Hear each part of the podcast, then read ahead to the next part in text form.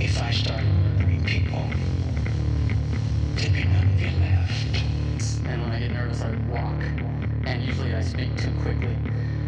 So if you don't understand anything, just keep it to yourself and pretend you did. I'd be very, very careful who you talk to about that, because the person who wrote that is dangerous. sometimes when I see people um, who have earned some notoriety based on their capabilities and their life experiences, and I see other people maybe trying to improve their own um, presence or weight in the world by piggybacking on the thing that the other person did, it really makes me sick. um, I and there. That's was that vague enough? Well, I thought you were going to come up with like a like a grandiose lesson out of like in the past when I've seen this, but you're like, no, it's actually what I realized. Uh, it just makes it's toxic behavior, Yeah, and I just identify it as toxic behavior. But I think it's common. Um, it's so st- yeah. anyway, Christian Craighead, welcome to the nonprofit podcast. I'm glad to be here. Thank you Thanks, for coming thank all you. the way up. Yeah, thank you for having me. Yeah, And for uh, sure. Yeah, Uh, this is this has been a little bit coming. I like I, I just I feel like you know having met the first time and then sort of walked through the little um, presentation that you had made. Uh, there's there's the news story and then there's the like as we were just talking about people want to see the the outcome. And they can't be bothered to d- dig into what allows a person to um, behave in that way that solves a really big problem that no one else apparently in the moment could could solve. I, I guess uh, like maybe one of the best places to start. I don't want to do this like interview style, but just so people kind of have a, a grasp of your background in your career. Maybe just like some of the things that um, motivations, stuff like that, have, that got you into your line of work. Yeah, well, how I should start it was the um, first thing that, that we already know I'm Christian Craighead, and I have no agenda on this podcast. And about eight months ago, I was um, invited to come to non-profit to to work out. As soon as I came to this location, I sort of really it really struck a chord with me, and I and connected with everyone who was in the gym, everyone uh, everyone here, and and then from from that, um, I learned more about the gym, more about its origins, and the, and the people here. And again, and nothing really changed. That my opinion is like I'm still uh, um, really privileged to know the, these people, and and um, as I'm about to leave Salt Lake City, uh, I wanted to get this podcast done. So, like I said at the very start, there's no um, agenda to this. We're just we're just three guys talking. exactly. Um, so my background is I'm from northeast England. Um, I'm, I was born in 1975, grew up working class, and um, and then joined the British Army at 16 years old. When I served in the uh, the parachute regiment, um, for the for everyone listening, that's the equivalent of say uh, Ranger Battalion. Served with the um, Pathfinder platoon, which is like MARSOC, and then with um, 22nd Special Air Service Regiment, which is our Tier 1 Special Forces unit, similar to the ones you all know about. How? Um, just quickly, sixteen. Yeah. You joined That the military. Seems when you were- unusual. A little. Somebody had to sign off because I mean here I think normally it's Seventeen. I think it's 18, but No, I, okay. but you know, I think you can get 17 here if Yeah. if you ask the right people. 16 to me seems extraordinary. Uh, This might this is culturally just a a weird thing because obviously for ages and ages and thousands of years um, we didn't really have uh, an adolescent phase in our culture. And so I think that that's hard for some people to recognize. They're just like in in ancient cultures it was you were a boy, which means you need help from from the group or the, the civilization, and then you're a man, which means you help the civilization. You know, if So- I, I watched that movie 300 that one time, and it seems like if you're around 10 and you can kill a wolf with a spear, yeah. Then you're a man. then you're cool. yeah. Uh, what, what were some of the what were some of the things around being that young and that motivated to go into service? I th- um, well, from as long as I can remember, I always wanted to be a soldier, Mm. and and it wasn't just wanted to be a soldier. I was I was like fanatical about it. So especially around the age of 9, 10, 11, I would I would completely like absorb anything I saw about the military, Mm. whether it be on the news, whether it be reading, whether it be read, um, everything. And there was a, bu- a publication came out called Combat and Survival. It's like a weekly, like manual, if you like, from all different. Uh, and I used to, I used to get that from the paper shop. Again, I would just completely absorb everything about being a soldier, warrior culture, the Mm. the, the, the full, the everything and and that was like driving me towards trying to be a, a, a soldier as early as possible. And and back then um, we had it was called the ju- there was the junior leaders. So junior leaders um, were you joined the British Army and you could be in this you, whatever unit you decided and you'd be given commander appointments and, and things. And that went on for I believe it was a, a year's training. Outside of junior leaders there was junior para. Mm, yeah. and that was Okay. for and that was just for members of the and they didn't have rank. They didn't have oh you'd be like a junior corporal.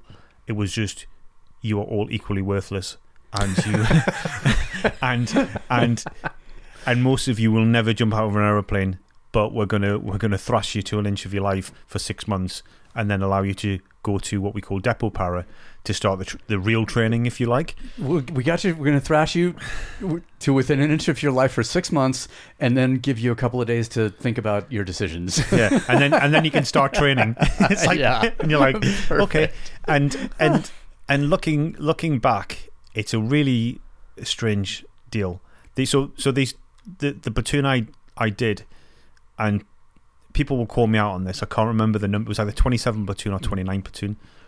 And it was the last ever junior para. Junior i think the junior army was shelved for about a year or so and then they, they, they carried it on. So now you can still join the british army it's 16 years old. And it and it's but it's a completely different setup. And on my last day in the army i visit i visited um the uh the training center which is in harrogate in north yorkshire in uk and it's a really good setup it's they focus a lot on education on preparing young men and women for adulthood and service adult service in in the army which Mm. was far different to um what i did. But here's the question is right now it's the it's again it's really good. And I and I couldn't from the very little I saw I couldn't fault it. They're doing a great job up there. But they're preparing young men and women for like I said for adult service or just adulthood yeah. whereas back in junior para basically they were training young men to be warriors Uh, so yeah. what do you want as a, as a as a as an army or as a government or as a organization? What actually is best? And when I look back at it, when I look back at that, it's like it's like what I I've done a lot in my life to do with military stuff, and I've s trained a lot of people, and and and and I've always had a big interest in in things to do with training and development. And I look back at junior para, and part of me is quite critical of it Mm. and it's a bit like if I had a 16 year old son, I'd be quite. Would I want him to do it? Kind of, but not kind of at the same on the on the on the same note. I think that I think that question I think that comes up quite a bit, right? Like um, the, the probably the things that I've been through that were the best for me are also probably the least safe, um, and, and the most defining experiences. So I think it's the same. Like you want for your young or the people that you care about most, you're like, man, I really wish you had the lessons from this without the exposure Yeah. of the potential trauma mortality kind of deal that comes along with it. It's like that thing. I don't know which comedian goes on about it, saying he doesn't want to have like kids because they're going to turn into like what are bad people. Because if you're rich and you have kids, Yeah. rich rich rich For sure. kids tend to be Shitheads. of a certain mindset. Yes, of a certain mind. but, the, but these people are super successful have been like had a really hard lives and and dragged them like and fought their way up to be really successful Yeah. but you can't you can't then change that Um, and and provided and the cer- can't- yeah. certain circumstances for their children, which Yeah. turn out to be limiting or to funnel them down a certain pathway that Yeah. that yeah they can't they're not going to like all right six months you uh you know you're going to go on this island or whatever Hmm. uh, someplace and and try and learn maybe have an experience similar to what the person who dragged themselves up had. again, for my li- limited media exposure, I think it's something that we don't talk about because interesting thing is it, it it is uh, it, you can never you can never replicate it, duplicate it, whatever the word is, because if you said we're going to send, I've got I'm a billionaire and I'm going to send my 16 year old son to live on an island with some commandos, and at the end of it he's going to be a great person, because all the time in the back of their mind. They, they know that hey, whatever happens when they come out here, I'm gonna have I'm gonna be a billionaire. I mean, I'm- it's still I'm be in line for the billions. it's yeah, the it's the the- same with, and I, and Yeah. I think that's why maybe a lot of um, uh, when I, I also say people from privileged backgrounds have more success because risk risk risk taking isn't really risk taking Yeah. because if they fail on that concept. They just go back to It's start and it's the Yeah. next, and then it's the next project, and Yeah. thereafter. Where, whereas someone who has who is one um, one generation away from po- poverty, Yeah. if you if you fuck it up, then you are fucked. yeah. Rather than like, oh yeah, I'll just I'll just I'll just reset myself and then do something else. But I, th- I and and I think this is really a valuable uh, um, thing thing to explore. Just the the fact that when somebody you know from a privileged background talks about taking risk, then we need to have a um, uh, th- th- th- then we need to define what the consequences are.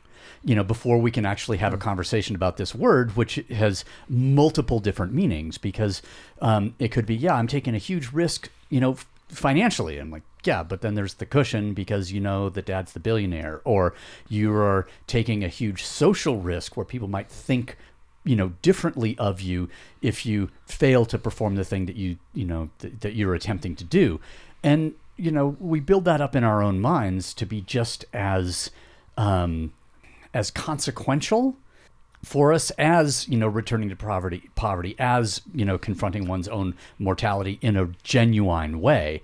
Um, and and I think I've, I've been working on a piece of writing trying failing mostly failing about the concept of risk because I don't think people are willing these days. You know everybody wants to be safe and if you know the if if people can feel threatened by somebody else uttering a combination of words, um, then we have completely lost the relationship with risk that actually um, is a mechanism that compels us or and at the same time allows us to become better, more capable human beings. And if we just do away with that entirely, and so if, so if there's this program which is preparing people for adulthood, okay, you know, like like you say, you can't fault it in some way, but um, you know, then when the call comes to be to do warrior shit, Yeah.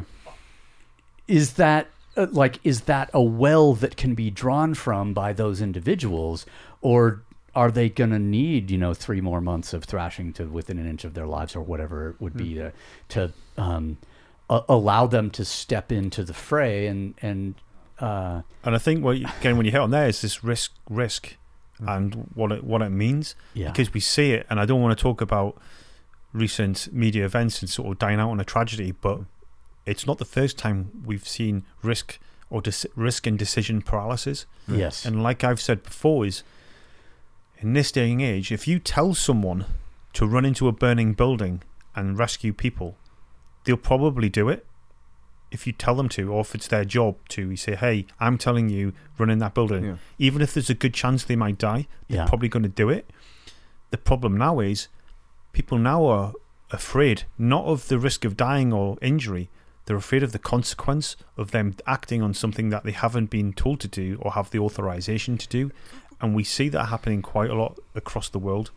Yeah, well, we're we're we're from like a, uh, we've been dominated as a society, and that this is like that. There's there's a lot going. It's just just the subject of risk is really interesting because you're like, it it could be financial, it could be mortal. It could be any of these things, and, and in some cases they cross these lines um, where you go, "Oh, you just became poor. That's not that big a deal." And then, like in some circumstances, you know, being destitute is worse than some mortal outcomes. And you're like just depending on, um, just depending on how far down the terrible life experience path you go down to.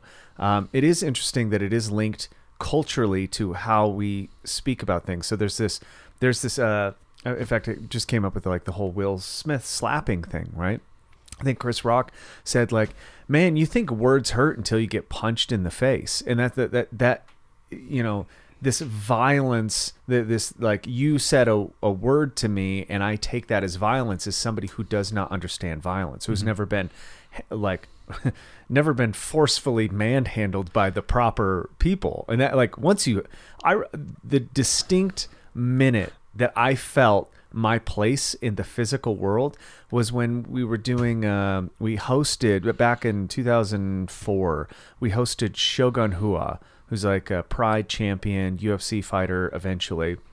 At the time he had he didn't have the title yet but he was a phenomenal fighter. Brazilian guys brother ninja was there. And they're they're known from their up, rough upbringing. They grew up in you know uh, Chute Boxe which is Curitiba in brazil. And they're like that school is notorious for breaking people. So if you survive it, it's not really a talent thing. It's kind of like you're durable. Yeah. You you didn't break your back or neck while people were trying to select you out, which might sound a lot like the quote unquote warrior selection processes, no matter what your government is. And they showed up, and uh, I was just excited because I loved Muay Thai and I loved like MMA and stuff. And he used me an example for this ankle pick. Right, it's just like a sweep. It's really simple. I've, somebody's done it to me a million times. And while he's teaching, he grabbed my ankle and pulled me so fucking hard. I hit the ground and knew that I was not on the same physical level as some people. Just like not technically, just the amount of force that that person could put on me. Yeah. Later, he's a, he's the first person who actually choked me out unconscious. He was just demonstrating a triangle and a hand in triangle thing, and he's like, "Oh, you got to do the da da da da da da da," and it was lights out. And then I, all I got was him slapping my cheek. And he's "Are you okay?" I'm like.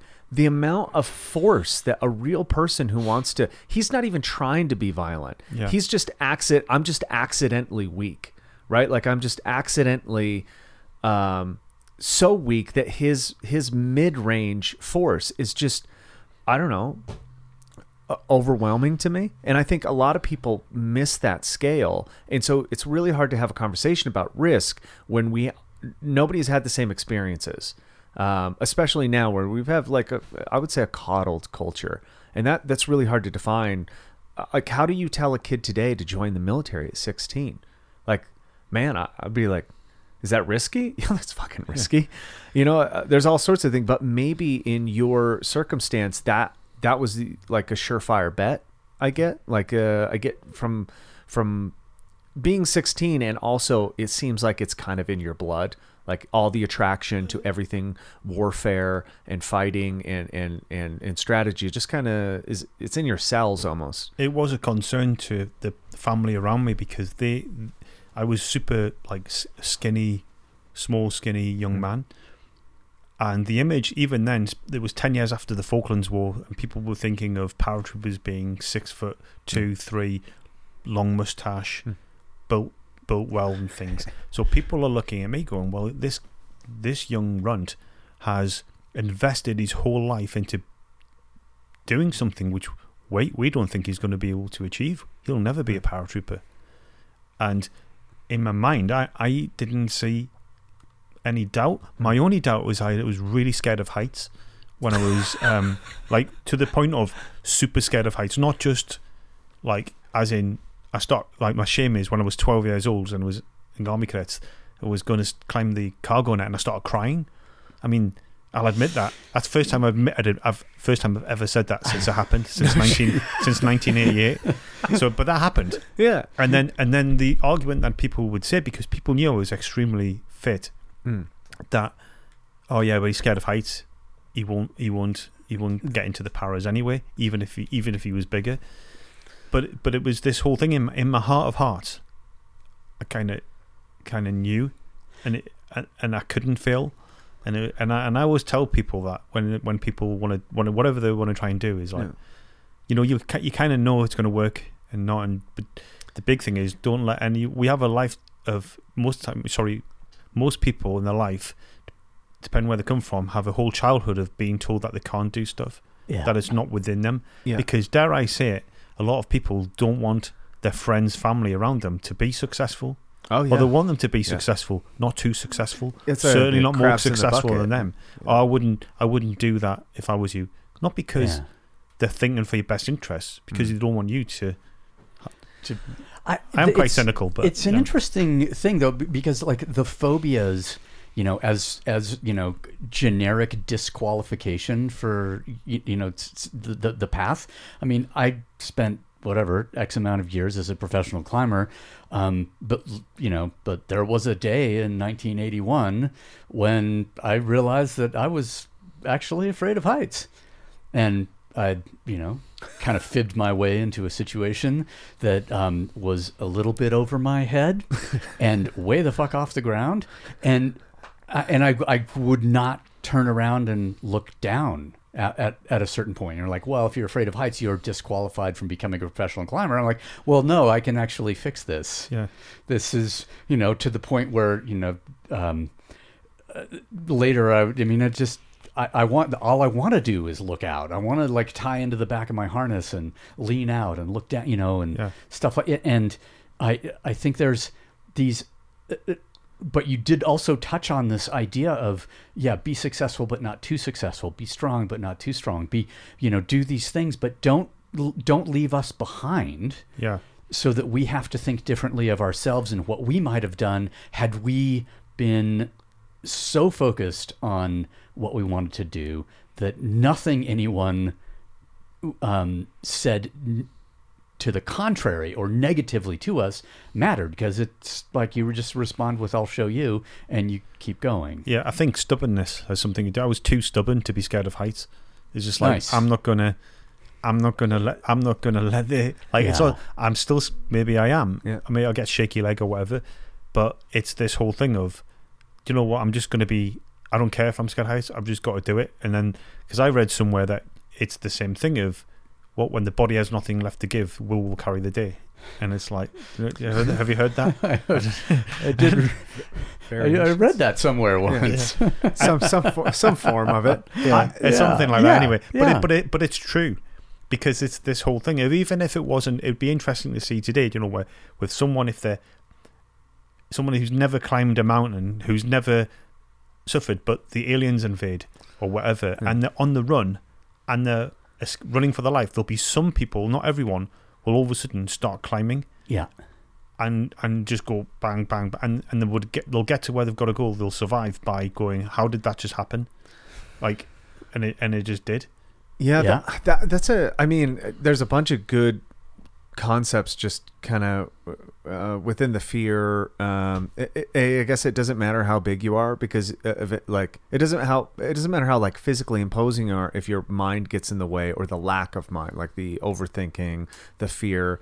Um, that that's eventually what I think paralyzes most people. Like very few people are limited physically to doing the things that they want to do, and and I think we're mostly limited culturally, from my best estimate, which is um, kind of it's a hard concept. But when I think about it, like even if you take out the mortal risk and the like uh, high risk careers, climbing or you know military warfighting kind of deals uh, most kids grow up trying to hold their class, like it's in their status, Yeah. right? So you you get, and I see it go both ways because my mom was really good about teaching me to um, to observe and be in whatever class I wanted to be. She was like adamant that because we were poor, hey, I, I don't want this to limit. I don't want to limit you because we don't have financial means. What will limit you is you won't fit in, as in you mm-hmm. won't speak the same, you won't have the same etiquette.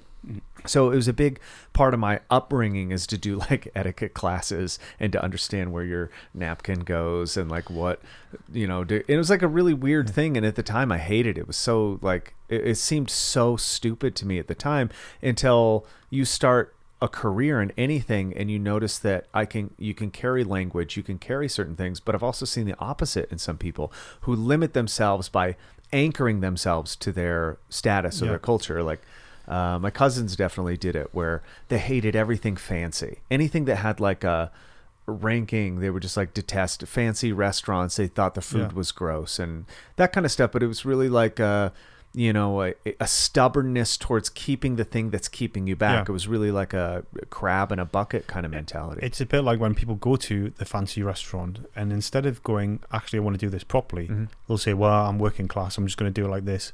Yeah. And again, it's that's them like like digging, putting their flag in the ground and saying it rather than just trying to be. The- I'm not saying I, by no means I'm saying better themselves, but I'm just saying just to what what's the um is just to fit like fit in or do the right thing or just I just see, I like th- I just see like it as learning. Like Yeah. I just see it as like a, a failure to learn what is going on in whatever the environment or scenario requires. And I'm not saying like people should know what to put. That's you right. know, a And then fork if- and knife at a certain and that's thing. it. And, and if someone does it not out of, you know, like ignorance, just Yeah. they, that's just what they sorry, they just do it, and they're like, no one again should be judging them for it. Yeah. But it's when people go, no, no, I'm I'm poorer, and that's it, and and that's what we're going to do. Just like if someone from a, a privileged background, or Mm. uh, uh, I shouldn't really say privileged, but from a but from a wealthy background, Mm. then goes to someone who's poor, and they do something, they shouldn't turn their nose up, up at it. It's just like, hey, this is just how these people do that thing, and and, and then expanding on that, it's just like if you go to another country. And someone's doing something, you shouldn't turn your nose up, and or you, and people just say, "Well, I'm I'm British and this is how we do things. It should be all right. Let's let's do that. I won't I won't drink cold tea though. Go, fair. I was like, when you say you're like the British, it's like a pinky out kind of deal. I don't know where that comes from. I, I, kind of, I tell you who. I don't think it's a British thing. The first person I saw do that was Eddie Murphy Okay. on, it's a- on the Golden like Child. a you know when he drinks you. that water when Yeah, he's got to carry the water Yeah, and he and he drinks it in the pink cup. That's the first time I ever saw that. yeah. it's a fancy. So, Go go back because this is interesting. It could be like uh, a, a wormhole, but go back. You said like uh, maybe we shouldn't say privileged. There there's a thought in there that might be interesting because you you don't want to assign just monetary or financial access as privileged, right? yeah. Um, what what what in your mind is a privileged existence? I haven't given much thought because we just tie privilege to, to wealth. Yeah. When actually you can be privileged and Yeah. just have a, a really solid upbringing. I mean, sir, access and from a- can be privileged, and- and- obviously. Yeah, and and Yeah. and and and and, and a nice um, caught me off guard. Caught me off guard. Yeah. Every time. but is is um, is um yeah is is privilege could be. I mean, I, I don't really. It could just be have you've got a good family unit around you Yeah. and access, like say, access to certain jobs or whatever you want. But we just tie it down now to to money. And and uh, I think that's really, like I said, uh, I think we- short-sighted. We, shouldn't really call it privileged. No, but especially Yeah. when it ju- that I, because I like to that me, you touched like if, on it. if that's the definition of of, of privilege, Mm-hmm. then I, I mean, I uh, the first word that comes to my mind is insulated. Yeah. You know, and, and and maybe somebody would go, "Oh yeah, you're insulated from the bad things." I'm like, "No, you're insulated from all things because you have this, you know, you have an identity wrapped up in the the um, in whatever you know benefits or the the positive aspects of your life you have an identity wrapped up in that and that just prevents you from uh you know maybe doing other things having other experiences of going and like oh i'm going to go i mean when you mentioned there about like going to an a uh, let's just say go to another country and then behave in the way that this is you know how we do it like well then you then as michael said you're not you're not going to be able to learn Yeah. if you don't sort of immerse and behave in a way and almost kind of disappear into the culture that you're visiting then then of what use is it? Then you're a voyeur. Then you're the person who's like going and you know taking and then coming home and then you know broadcasting, and like it's it's really different to sit down, know that you're going to get sick, but eat the local food with the local people in the way that they do it, Yeah. Just happens so many times. which has happened many times. But but this is like this is how we can like. Uh, not plant the flag in a sense and well but and, which was also an interesting concept of saying like this is you know I'm I'm in this place it's different than what you know than my self image is and I am so bound handcuffed um, restricted by this image that I have of myself that I'm going to put my foot down and remain and, and just remain this thing, whether I fit in or not. Because I'm not necessarily looking to fit in. I'm looking to not be compelled to. If I start seeing myself as someone different, then I might have to start doing things that would allow me to become different. And you know, nobody gets nobody. Very few um, can outperform or become something different than their self-image tells them they are, uh, who they are, or what they're capable of doing. And I think anybody who breaks out, regardless um, of the background, be, whether it's we'll just make the definition privileged or not, um, anybody who breaks out is more remarkable for it, Yeah, the, uh, like or certainly more interesting. I think the the um I think the fact will always remain as like a mental exercise, at least for for me, and I found it like really useful, is that there isn't a billionaire on the planet that I would exchange with, right? Like not one. It could be a young billionaire. It could be what there there isn't really uh, there isn't an a, actually there's not another human experience that has a privilege that I would want to trade places for. I think because when you realize um, that if I traded places, I would just ruin that experience as well. Like whatever you are, you you are. Yeah. Right. That's it. Yeah. I, I think I saw this when uh, we're talking about our fit friend from the UK who's like firefighter. He's been on men's fitness and health like 27 times. He's 47. He's all sorts of. He's a, a, a f- phenomenal human being. Like him is like a what you can do with a life. It seems like a good one, you know. And he's good looking. He's got whatever he kind of wants. Makes good money. Gets accolades and wins things. And somebody sometime I, I think it was a while ago man i just wish i could like switch and have his body for a minute. And you're like do you realize he'd be fat in like six weeks? Like he is the way he is because the behavior that he's developed and you are the way you are because of the behavior that you've developed. And the first insight is to be like instead of trying to get out of your experience and into somebody else's experience as a mode of getting more privilege like mm-hmm. make your experience more privileged like Yeah. as in how, be more grateful for the things that you are and can change isn't it? I, I really like the. Um, I don't know who said it, but I used to use it in terms of the the military units I used to serve in. In, in hindsight, this is, and but I say to a lot of people now is would be in a lot better state if man what's it man um, instead of trying to better the man next to you, just be a better man yourself. works. Ah shit. Okay, there's just some there's just some things that but when but then said but then way- it's there's, there's so there's two, two other lines from this is that you know when people say oh I'd love to be Chris Craighead. Mm. like would you? It's the the sword of Damocles type thing. I've got a load of shit going on in my life Yeah. which I did wish I didn't yeah. but it's not all straw hats and trumpets. No. And and and it it goes on to another thing I read by someone um every t- so just so we're clear every time I say read by someone I mean Mark who's in the room with me and it's a, it's like a it's a joke it's like a joke but just in case people think I wonder who that was I'm just I'm going to spoon I'm going to spoon feed you this but everything comes at a, everything comes at a cost Yeah. and the, and and I think this is a a Everything re- has a price or a cost, and everyone pays. Hmm. Yeah, and everything today, everything, especially social media, everything wants everything now. Yeah. They didn't see from you know from from me being born to where I am now, No. or from me being born to 2019. I had to go through a lot of shit, and it was preparing me for that for my, for a time of glory, hmm. and it had to be and it worked up. I was having a conversation with a, a Red Bull athlete that I'm I'm good friends with, and he's the same age as me. He's in his mid forties.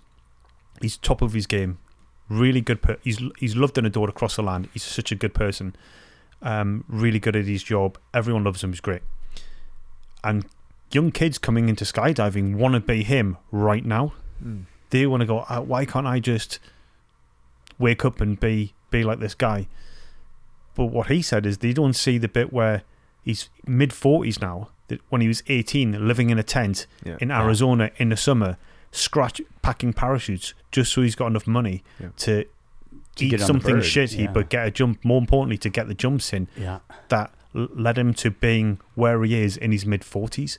Everyone's everything. Every every everything. Everyone wants it now, but people don't accept the cost. And I had a conversation a few months ago with someone very very dear to me, and and she didn't really know what she wanted to do with life and where it was going. And I said, look, it's you know, life will find you out. You, you'll you, you think you're going to do this, and then this will happen, and there'll be these tragedies that will force you to do this, and you may not ever see the end goal, but you're working towards something you probably don't even know you're working to, towards. Yeah. And then I say, but what is success? Hmm. And I, and I said, if you so if you had turned to the 16 year old Christian Craighead and said, hey, when you're when you retire at the age of uh, 45, I think I was uh, uh, when I retired. If when you retire at the at the age of 40, um, 40. Five. Yeah, no, I was just looking Oh. at the camera. Yeah. Oh Yeah, yeah. if you if you retire at the age of forty five, this is what you would have achieved, and it'll be like X, Y, Z. All these really, because I had a really um, uh, interesting military career, and there's one incident that we all know about, Mm. but there's the other stuff that I'll never talk about, which is just as well. It's not just as good. It's but it was good, Yeah. and um, but it was good. But it was a really a really good career, which I'm super proud of, and I've got awards and, and all sorts. But it cost me everything. oh yeah. What did it cost me? It cost me my family. I'm I have no I'm not close to really any member of my family. Mm. Uh, my circle of friends is super small, arguably any, but it's like I've got a really small circle of friends because all I was doing was driven towards what I wanted to be, which was this warrior, to Yeah. chasing the ace all the time. What's the next best thing? Because what I just did, what didn't satisfy my my soul or ego. So I just want to press on, press on, press on. By mm. the time it's all said and done, yes, it's success to the 15 year old, 16 year old, but then it cost everything. On the flip side of that, you could have said, okay, let's let's go down a different into a different universe, and I could look at a Christian Craighead who stayed in his hometown, who got a manual job in his hometown, maybe become successful at that, didn't really travel the world, if even go outside of this this city centre, but by the time he's 45, he's got a nice house, a nice semi-detached house in a cul-de-sac. He's got a devoted wife, maybe maybe not devoted, but a devoted but a wife with with 2.4 kids, and his family, my my family that I remain close to because I've been in proximity to them, are there. Her family's there because she's a local girl, and and he might be really overweight, but he's happy and he's got everything around him. Like I could look at that and go, that that's not success, but to someone else, it is success. Yeah. And who's the mug? I mean, it's just how you look at life. Do you? yeah. Who's the mug? I. Um. Do you think you know when in that that um dichotomy, I guess it is, of seeing the successful thing, as we were talking about, standing on the summit with arms raised, um, versus the it, it, uh, but not everything that you know uh, was required to get to that point. Do you think they willfully don't look at the sacrifice and the losses, um, uh, or do they? Are they just ignorant of them? I think Like- I think it's just ignorant to it. Okay. But I- did, I, did I cut you off there? No, Sorry. no, I no, not. I, I think it's. Uh, um, I, I I wonder if that's. It's got to be ignorance because who would willful, you know, like who could actually, you know, stand there and go, well, I'm I'm gonna. I, I know that there's all this preparation and all this, you know, li- you know, I got to move to a foreign country because the best guys in the world are there in the world are there, and and I'm only gonna get, you know, if I stay here, I'm only gonna get worse. I'm gonna, you know remain at the lowest level of the people around me, or I'm to join. I'm to keep, go, you know, go, chasing these things um, because the one that I was chasing um, when I tackled it and had that experience or did that thing, it wasn't enough. Um, it would be ridiculous to look at all of the rungs on the ladder and and ignore them if you wanted to, you know, be standing on top of the ladder. It- Like it, it just. So yeah, it's, it does seem that it would have to be ignorance, but also the product, and maybe that ignorance or that um, is the product of a culture now that claims that you can have it all right now. But what the culture is actually claiming is that you can have the appearance of it right now. Yeah, I was gonna- but you don't actually get, you know, th- there is, there will be no depth. You will be found out. And I hope you suffer miserably for making the decision to go after the, you know, the end goal without the, you know, the 90 years. But, but they're saying you can have it all for free. Yeah. That's the that's the that's what the, the biggest fault Yeah. is. You can have it. It's all it's yours for the taking for free. yeah. Not it's yours for the taking. But by the way, the small print is you have to work for it. And I again, I might be completely wrong uh, with this, but I, to the other that person as well, I mentioned like the first person that came into mind was like Bradley Cooper. So I don't know Bradley Cooper. I don't know if you probably I don't know if you guys know him personally or whatever. haven't Don't. don't haven't worked. But with- but my my line was that was that I didn't really I can't remember seeing much of him until a few years ago. Hmm. And but people will think he was born Bradley Cooper. yeah, that- that he, he he was- was he was born fully formed. Yeah, and, Already, yeah. and and I'm sure, like I said, I might be wrong wrong for this, but I'm sure, like from an early age, from a young age, he's like, hey, I want to be, I want, or whenever he decided I'm going to be an actor, and he had to do all these, had to work, work really hard just to get onto the interview.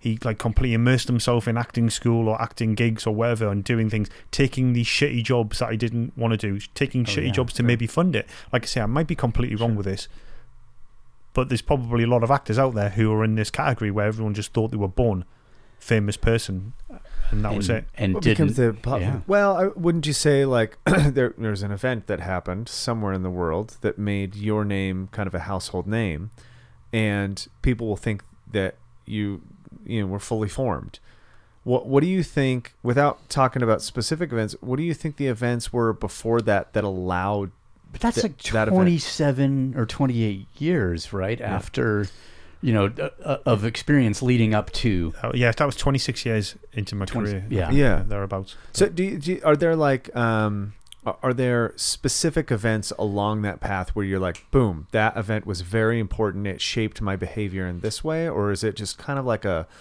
Uh, well, know. This is why. I feel so privileged. Is that I got to that point in my life, and I can look back, and when things are really shitty, and do when people say things are going to work out, Hmm. it's always for a reason. It's kind of given me closure on a lot of things because I think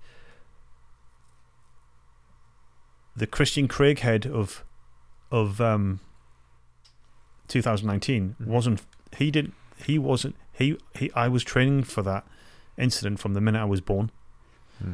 and I'd say a lot of the things that shaped me actually happened before I joined the army rather than Mm. the army. The army was Mm. just.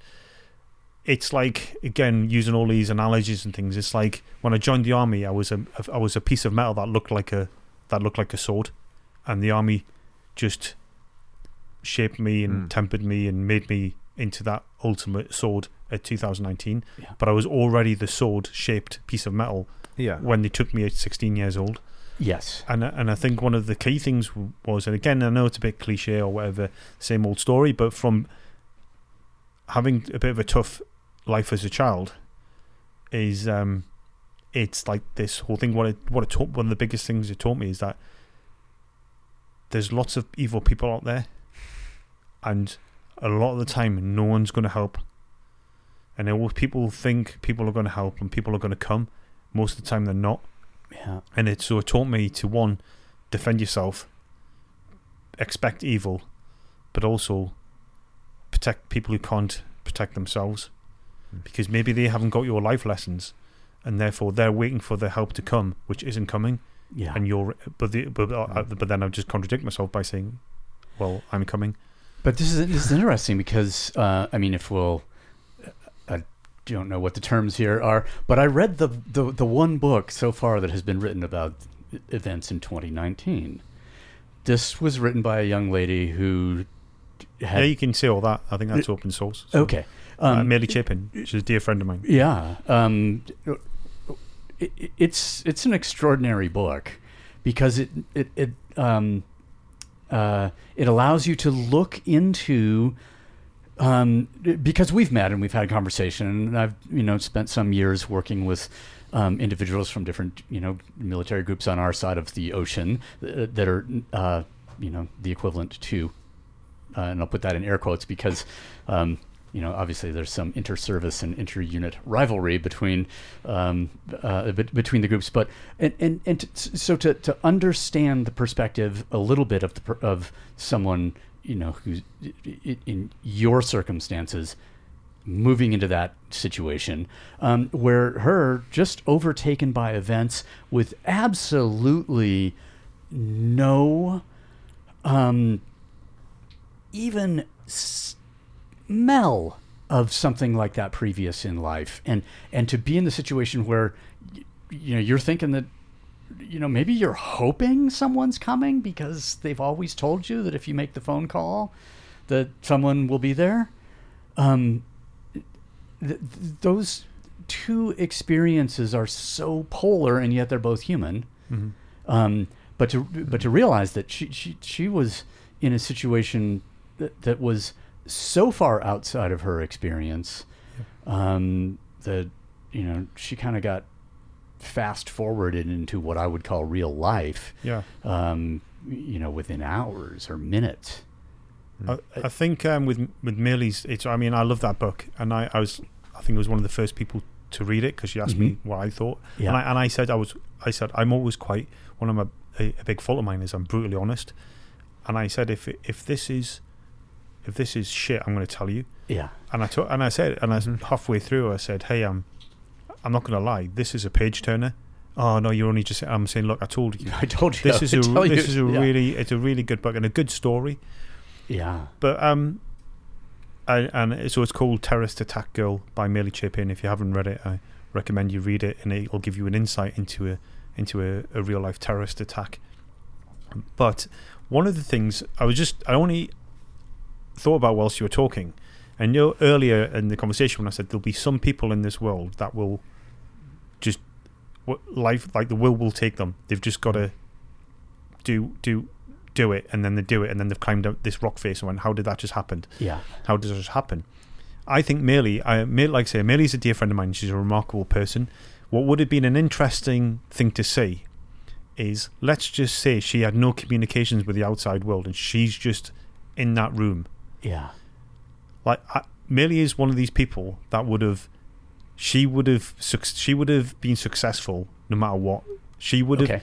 if if she had no communications and it's like she would have probably hid in that room for a little bit and then it would have been okay what am i going to do? Because she wouldn't have just stayed there. She'll be that person that would have like like uh just doing whatever just managed to by hook or by crook getting out get out that building get to safety and then add effect that's the sort of person i think she is she That's- always sells herself like out on on going i was terrified or whatever but i think she's she's a real doer and a real like thinker, and she would have been that one of these people. I feel that would have, or at least died trying. yeah And so I, I think this is an interesting thing though because the um you, you because she had access you know was able to contact the outside world and contact the people from google who were sort of helping her and talking her through this stuff um but you you if com- if there was no outside communication she would have become that person who does Yeah. who figures like well i i gotta get the i, I okay i'm gonna take the you know temperature i'm gonna try and do something, but because you have the outside contact, you defer to that level of expertise, and then you sort of negate your own ability. Um, and, I mean, or, or or that deferment to the to, to the more expert person or the more you know uh, wise person. Um, it, it it has the effect of negating your own expertise or your own sort of will to power in that same situation almost. and even maybe your own gut instinct, but yes, because someone who's super experienced might say, "Hey, do this, do this," Yeah. and you might have no training, but go thinking. And I think there's a difference between like being scared, or, but that is it that good feeling going, no, I'm not like I'm not just going to do that because, but then you do it and then they get killed or whatever. But so there's this balance, but like I say, it negates all all that. of, It's of that and then there's and then there's the thing you know okay because the the the expertise is in the device right? The computer is is always the most trustworthy sort of resource, and I think that you know that reliance or that uh, you know the the automatic way with which we go to the com- you know we ask the AI we ask the algorithm we use this as a way to communicate with the expert um, then it becomes the final word in our own personal authority um, it, and it, it except for when we don't have it Yeah. and then we be, then we probably become someone different Well, I think I think on that on that note, because that is a huge theme that uh, we've talked about autonomy a lot. We talk about training yourself to be more capable. It's a, it's kind of the same um, deal, and I think the people that are always gonna do, or the people that don't do, and there's plenty of them. Yeah. Like I would say, the majority. The majority of people don't do what they wanted to do in life, in general, in the moment, at, at the at the at the point where it matters. Most people shy away from it, maybe because of fear, uh, but I think it's actually we've been kind of conditioned towards external authority, right? Yeah. The phone, the politicians, the well, I was the- just about to say the politicians, yeah. Yeah, the- all the, of them. The, the political makeup right now, especially. Yeah, the the Yeah. teachers like it's kind of how we've been taught our entire life is just to say do this, don't do this, and then when there comes a moment where there isn't somebody specifically telling you what to do, you've never developed this inner authority, which I think is the the awakening part of uh, of of kind of a, a life path is like understanding that I am my own authority. I don't need somebody to tell me what to do. I can figure out what to do. I, I might not know, but I know how to figure it out because I trust this inner voice, this inner thing that says, do this, do it now. And happily, my upbringing um, taught me how to learn from anything. Oh wait, that doesn't happen anymore. No. well, I, I, you talk about your your upbringing. Obviously, you you joined at a very young age, but there were circumstances in there which you you had learned to trust. uh, If I mean something, you were it was magnetic to this this profession, this this profession of uh, th- that's not really celebrated anymore. It really hasn't been celebrated. uh, I would say uh, in earnest since since Vietnam, right? Like that that was kind of the end of Western culture's appreciation of warrior culture, Yeah. real warrior culture, not not drafted, obligated, told what to do, uh, but it was really appreciated kind of in World War II, World War One, even even though it was a controversial war. You basically have this media marketing aspect that really changed how Western civilization looks at the class and the, the actual profession of going to war. And for so, for whatever reason, maybe it was movies that could be a big influence too, because they still kind of glorify it. Um, but you managed to get this into your into your being that you wanted to do this thing. And that that i see is like well that's the first sign of like an inner authority right? Your, your family's telling you not to do this. You're going to fail because you're small you're this or you're that and the other. You're like how how rare that aspect is in a in a person. It doesn't matter. It could be your profession you know it could be mark's profession although those those are exciting professions. But I, I think just that quality is never uh, it's never fostered. We want our kids to reflect the things that we are important Yeah. generally, and our school system, education system, same thing. We like take my morals, my ethics, my uh, my aspects, and um, you know, my parents did it to me too. My dad wanted me to be religious, and my mom wanted me to get a stable job, which I have not yet done.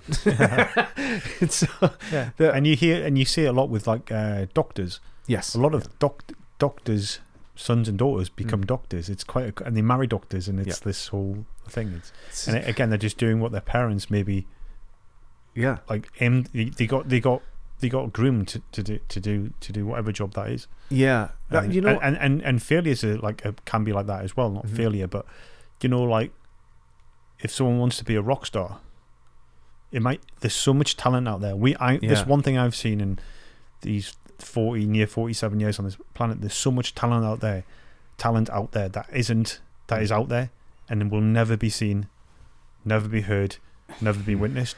And it's because people have told them you can't do that, or society said you're not good enough to do that Yeah. or, or or they've never had that chance. You think whether it be whether it be athletics, whether it be other sporting talents, it's it's out there just because this is maybe privilege. Another aspect of pri- privilege is Mm. where they get opp- you get the opportunity. So again, again, you see a lot of professional soccer players' sons become soccer players. It's because their father, one, they've got the natural talent that was passed on by their parents, Mm. but also they then get the opportunity for someone to witness that. Where there's lots of good Sunday football club players who will never be seen, who could really cut it in a, as a professional footballer, For sure. but is just lost forever. Uh, there- I have a couple thoughts on that, especially in the music realm. I think there's another split that I think is probably worth mentioning. That, uh, and we've noticed this too, is like what you pick to do as your profession often ruins your passion, right? It really corrupts it in a way, especially in the art fields. Um, and I think in music, I think a lot of very talented musicians realize that genuine music should not actually be recorded that it actually should be experienced live and in person and that is the only I've, I've now seen a couple artists that only they only do live performances. They won't record anything.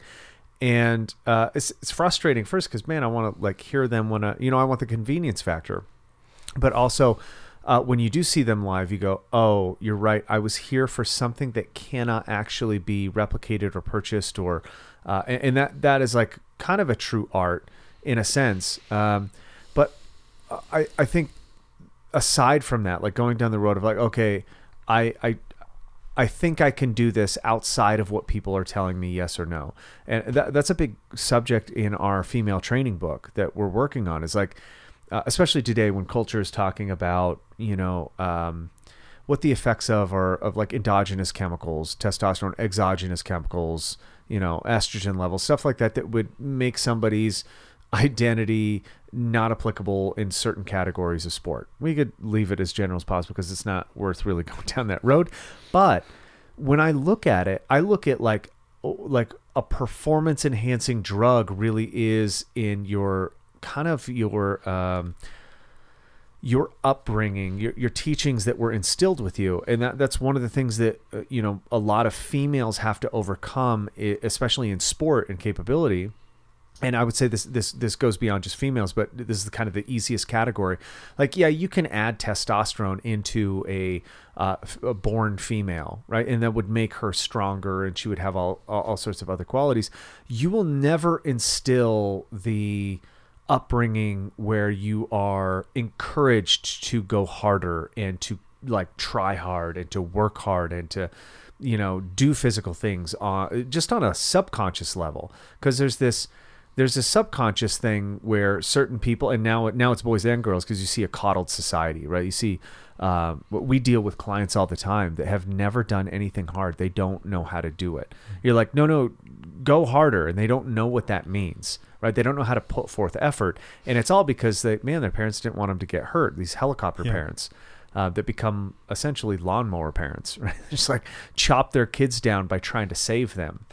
And i think uh, man I think about it a lot. It's like our society is kind of a reflection of that first indoctrination of effort and will. Like what what what is acceptable, what is promoted, and what is uh, what is despicable in a society. And you kind of see where we're at now, and you go, yeah, um, working hard is not really a quality that we teach kids because it's not it's not really uh, it's not seen a lot where people just work hard.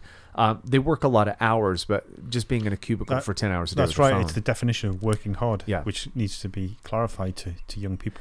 yeah, which it sometimes is sm- like being intelligent with your effort, like a and maybe offer the the children an an opportunity to work hard as opposed to shielding them from it and saying yeah d- uh, it's true it makes s- some sense to work smart instead of hard but there is i think there's not an equi- you know there's not an equivalent uh, lesson um, that, that that evades you know hard work or doing something difficult.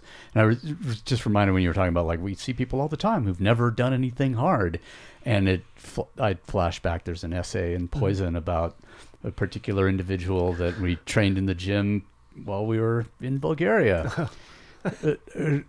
who got to a certain point and was like, my my legs, they're they're they're they're, they're burning, they're burning. Is it is it going to be okay? Yeah. like, yes.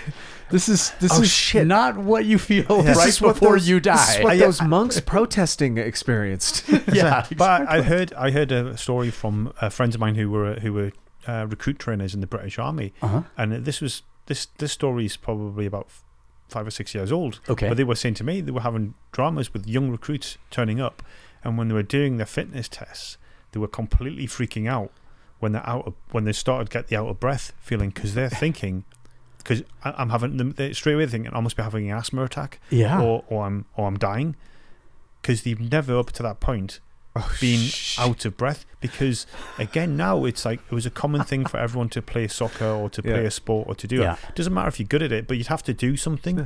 and what in in in theory I, not in theory but I suppose looking back you had to do it at Yeah. school it wasn't like oh, I don't want to do it but now yeah, I there's time set aside. now, and now I know are- that they're not really getting pushed to the to Yeah. the when they're doing athletics. It's like, hey, just run around it, and they're ticking a box, going, oh, it's 400 meters, and they're just like walking around 400 meters or just jogging around the 400 meters. And they're not. There's not that mindset now of even if you suck, even if you're over chronically overweight as a child, and it's like, hey, you got to do the 400 meters in PE, and you're like, oh, they're not. They're still bang.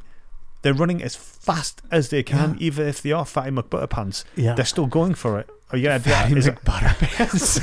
and then they're like, yeah. Stealing that for sure. That's a fucking great. It's a great but they're st- identifier. but you, what they're still hard charging and try and they're like still like and they get there and they did their best and they but they're and they're hanging out and they're like sucking it in. Yeah. Whereas now it's like now it's like hey, just do your best, not give your best. Ooh. Which is I just thought that, that's a good line, isn't it? It's really Yeah. good. Hey, can we just? I just said that right there, and I've never said it before. Yeah. Do, It's pretty good. That. Yes. give your best, not do your best. I, that, one- that, one- that's. I I think this is this is such a an excellent inquiry for anybody trying to like fathom. Do, do you remember? Um, I I remember the first time I tried hard. Like I mean, really, like I wanted something and I couldn't do it, and my dad just kind of laughed at me. And I think we were in Ventura, and there was a big break, and we were surfing, and I really wanted to catch one of the bigger waves, but I couldn't get out past the breakwater. And he i just would tumble in and i was like exhausted and he was just like yeah you gotta swim harder. And i was like okay. And i would like try harder. I couldn't ever do it. But it like that solidified in my mind that there were levels to effort and i can remember it mm. as clear as like okay i gotta like practice swimming harder in order to like do this thing that i wanted do you do you remember like i mean it's probably I was really young, but it it seems like you're more motivated and had had more drive than I ever did as a kid. Do you remember like the moment where you first tried hard? I think the, the like uh, there might have been times before that. Again, there's the whole everyone's got the story of learning to ride a bike, Mm. uh, and my uncle my um just put me on the top of a hill and let let my bike go, and, and then I cracked it. Uh, Nice. But but that that wasn't really trying hard. That was. Mm. But what what I remember the one what, I think it was a defining moment, and a, a- and a, and a, it's um was my my mother was in 1984 We'd moved to a new house and the next door neighbor was big into long distance running so my mother started again it was a fad but it was she was still running it was good on her she was running and she was doing these ru- runs and building up to a half marathon so I, I was eight going into nine years old saying hey can i can i come with you and she was like no no you're too young you're too young um, but I kind of was a good runner going back a few years. Um, my friends, my two friend, two friends, the, they were brothers, and they had bikes, and I didn't have a bike, so I used to go and play with them. But they wouldn't. They used go on bike But they wouldn't want to use their bikes. Yeah. So, I, so I used to run next to them, talking and chatting with them, which so inadvertently made me a good runner. And then, and It's then, like an inverse Rocky. and then it's like, and then when I finally got a bike, they decided bikes were boring. So you know, but anyway, but, so um, but then so yeah, so in 1984, when my mother's uh, started running and things, and like I say, good on her for doing it, and, and she did build up to a half marathon. My um, I was saying, can I come along with it? No, no, you can't. But I knew it was. I knew I used to run anywhere. I used to run by myself and things, as in not in training, just run around everywhere. So there's in this in the summer of 1984, there was like a like a like a fete or something, or like a country fair, and there's a three mile run that everyone can do. And and uh, and they were like, oh, do you want to, Christian? Do you want to do you want to do this run? I was like, yeah, yeah, I want to I want to do it. So they do this, they set off on this run, and I and it I didn't win it, but all of a sudden everyone like this family, loads like other members of family that are looking, going, who who's is that? Is that Christian? And I come bolting around the corner, and the finishing straight was on like a track, and I was like, boom, and everyone's just like looking, going, like, holy shit, this guy's fast. and then and that was me like trying to prove to, again proving to everyone hey I can run Yeah. I, I don't know what time it did it in but I'm I was definitely it was enough for people to raise eyebrows and go boy he's he's fast. Yeah, put he's him on a track. and then and again but this is where we go about you know opportunity and talent. Again it's not it's not it, by no means a criticism towards my family or anything like that but some other people would have said hey we need to capture this. Oh, yeah. because it was eyebrow raising speed. Yeah. and they said we can develop this this this kid to, to to do something but it wasn't. But but that was the start of me going running more because then it was Yeah. acknowledged that I could run Yeah. so then, I, and and it was from then. So from so I started running really from the time I was eight, nine years old. That's when I started running regularly. pretty good. And then, I, and I, I mean, and I still do it now. you're right that like some some families would go, oh, there's a there's a thing that we could exploit a talent, a, a behavior that if we foster it the right way, maybe it'll pay for college, or maybe it'll be good. You know, if, if parents are good, they'll be this will be an excellent avenue for this child to learn lessons that I can't teach them, that only effort can teach. And I think that's where I mean, so we have we have a uh, a guy that we train in here who's been training for a while, Japanese guy, different upbringing, obviously, because they just are. and he's raising kids now, and his kid is nine, and uh, and so he tells me he was like, "Oh, I put my kid in soccer. You know, it's his duty to do well." And you're like, "Yeah." You know, you know, I get it.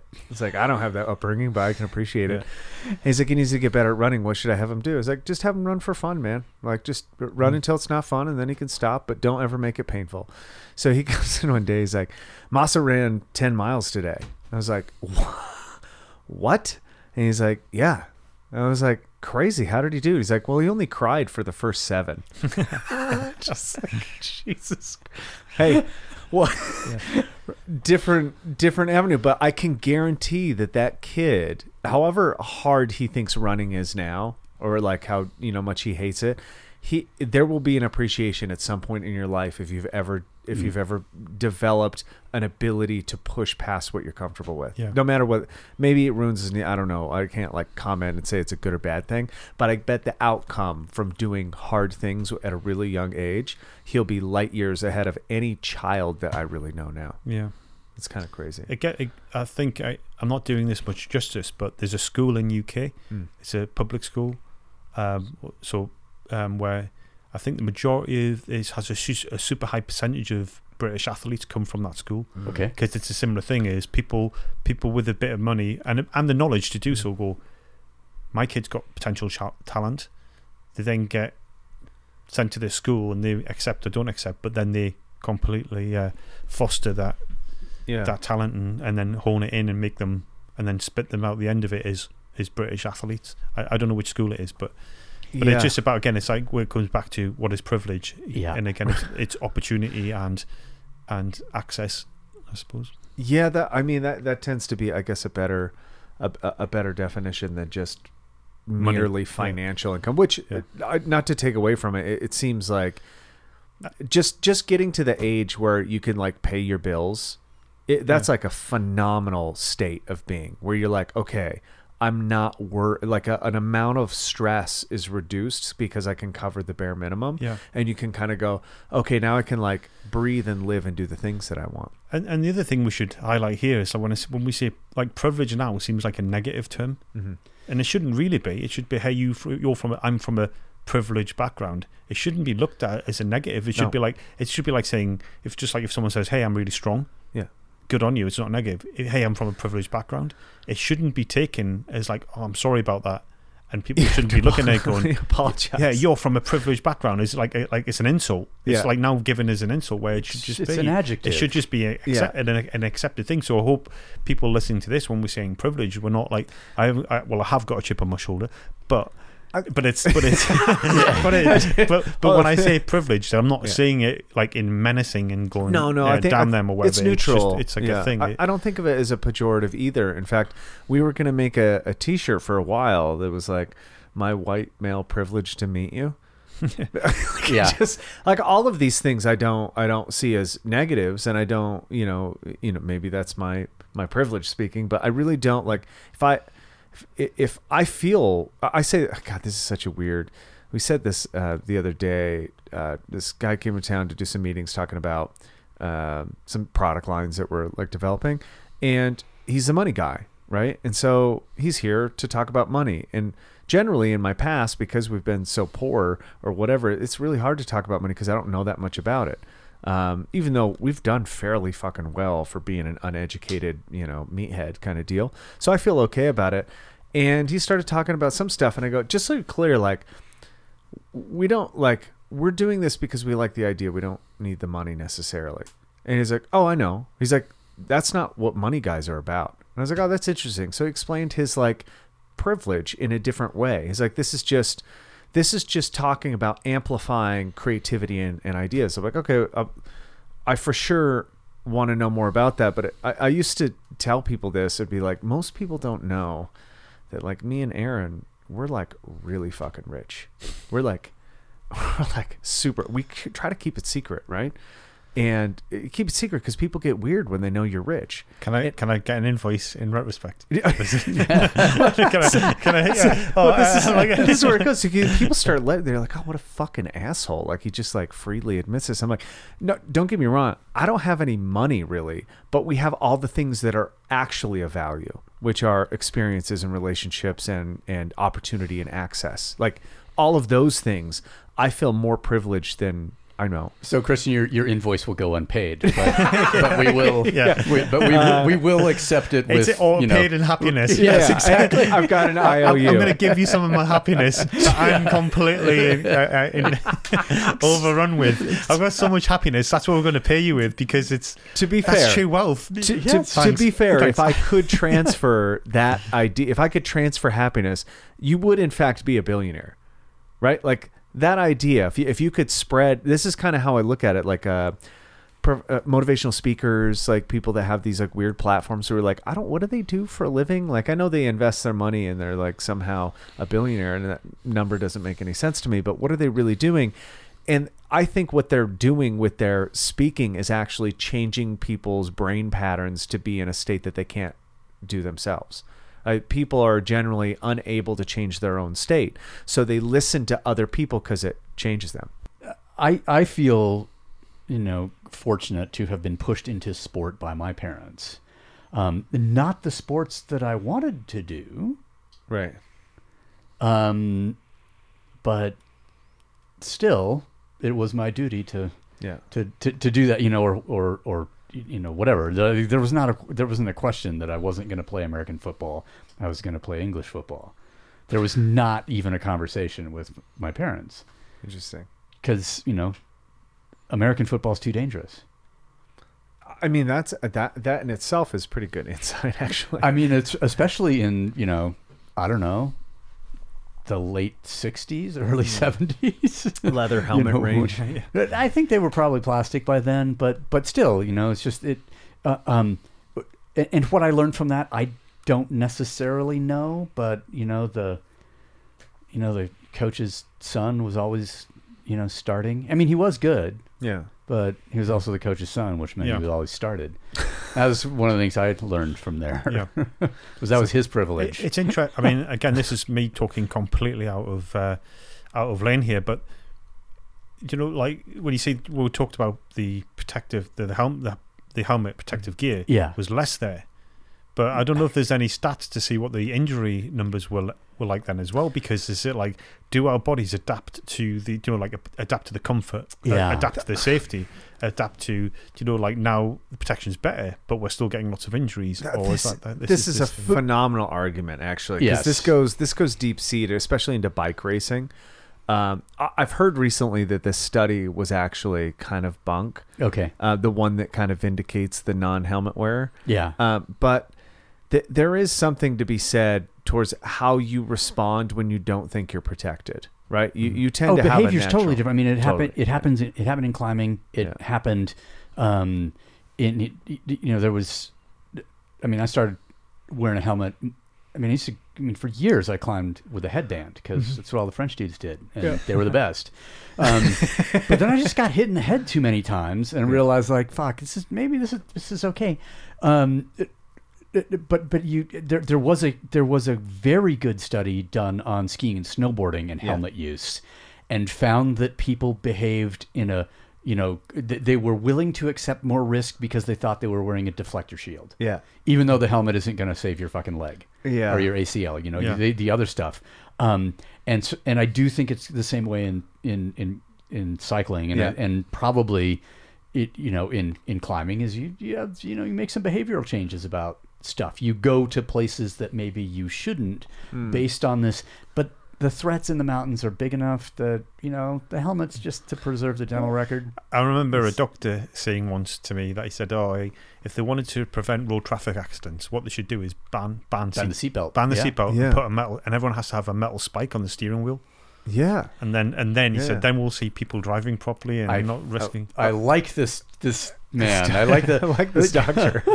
Who was it? Um, I think it was uh, Brad Lewis. Do you remember uh, Yeah. Assault on Lake yeah, yeah, so yeah. he was. I, there was something there. I think it was in one of his books about about you know um, uh, taking the guard off the saw, Yeah. off the power saw, Yeah, yeah. because it made you pay attention better. Yeah. I'm like, Yeah. hmm, Yeah, it's yeah. the live blade. It's the it's Yeah. kind of it, it's a lot of. I mean, yeah, I think you could take it out even just out of the like protection thing. I think it's um. You're you're putting yourself into an element where you have to force attention, otherwise failure as a result or bodily harm or whatever the, Yeah. the thing is. And and I think when, when when we think about our practice, it's kind of we're we're trying to um, use physical training in whatever realm. It could be strength and you know breathing hard, doing all the long stuff, and we're just trying to amplify attention, right? Attention towards sensitivity towards what's going on internally, externally, kind of all around. It's just like a force multiplier for your attention, and that's why I've always we've always kind of kind of uh, gotten away from where people want like oh well I, I don't want to learn any of that. I just want to you just tell me what to do. And we're like well that's the opposite of what we're trying to do in here. We're trying to like magnify your own attention so i don't have to pay attention to you because i don't want to i don't want to i don't want to be a babysitter and i think a, lot of the best aspects of sport amplify attention. You're, you're, they require it from from the user more, and I think a lot of our culture is trying to dumb down attention or sell attention. Like they're just capturing people's attention, monetizing it. That, that's essentially what an algorithm is, and and I think when you notice that, you really look at like what is the most valuable, what is the most valuable thing in our society, and you're like, well, it's attention according to Google, because if they can get it, they they can own countries, mm-hmm. they can own data, they can own everything, because it's that man. So well, wh- what do I do then? You're like, pay attention, right? Like pay attention to yourself, pay attention to your behavior, and don't give attention to things that you don't want to make valuable. I was going to say, pay attention, don't give attention. Right? Yeah, yeah, yeah, yeah. Another, yeah. just the wisdom is just It's flowing. just flowing in here. yeah, it's really it's really bizarre. I, maybe that that's what's always fascinated me about um, using weapons of any sort, but guns specifically. Like, man, the amount of tension that it takes. Um, I, Oh, well, I was well, I was uh, teaching just uh, yesterday, Mhm. and it's I always bring it up about you know the um, the grip grip holding the weapon, the Mhm. grip, and I always say to all of these uh, you know students, I'm saying it's my biggest fault is my attention. It's because I'm shooting I'm shooting my handgun, and I'm doing great. And what I'm doing is I'm thinking about instead of thinking about the grip of the weapon, I'm thinking about how awesome I am. And I'm going, oh yeah, I'm really smashing these targets down. All of a sudden, I start missing yep. because I'm, and then actually, it's like, why, why is this happening? Obviously, this is done really fast. But then I think, because I'm not thinking about actually the fundamentals and gripping my weapon, I'm just thinking about me and how good I am. this So- this is this is a universe. You could talk about weapons, but this just came up in playing music. Uh, the sa- literally identified the same way. There's this theory that goes through music that um, is a weird one, but bear with me. That you are not actually responsible for the music. That the music is being channeled through the universe, whatever you want to call it, and and you are just the conduit that is discovering these notes and patterns in a way that allows other people to experience them.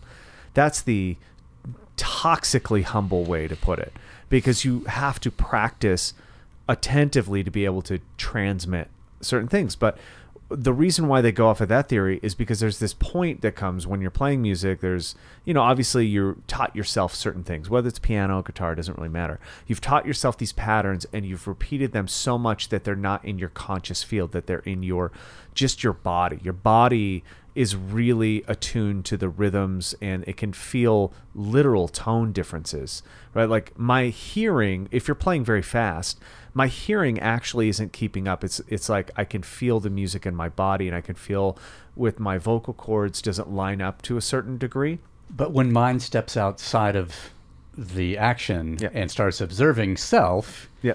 Or that's and it's the exact same thing with with shooting. Is like, Problems occur. boom, there's a separation. Yeah. You you become unwhole in the experience. You you, you become two of you. Yeah. And the observer you fucks the doer you. Oh, every time you eh. do this, you go, I'm getting it. I sound really good. I'm fucking dum dum, and you fuck up, and you go, oh my god, I'm ruining it. I'm the worst ever, and you have this like switch that happens. You go, why the fuck did I get in my own way? Like it just uh, maybe that maybe that's why j- just learning to shoot, you, man.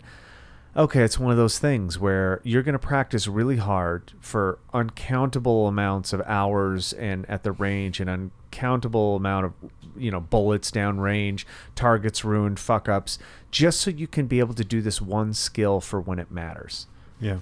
That is bizarre to me. And it, the the and again, it's a mindset that we could try and sort of uh, what I try to be better better at Hmm. is saying that no one cares. We talked about earlier about no one cares. Yeah. So this whole thing of if you're on the range and you suck, the chances are, unless you do something dangerous, that instructor isn't going to go to bed that night. Isn't going to go to bed that night thinking, "Oh, I can't believe how bad Christian was today."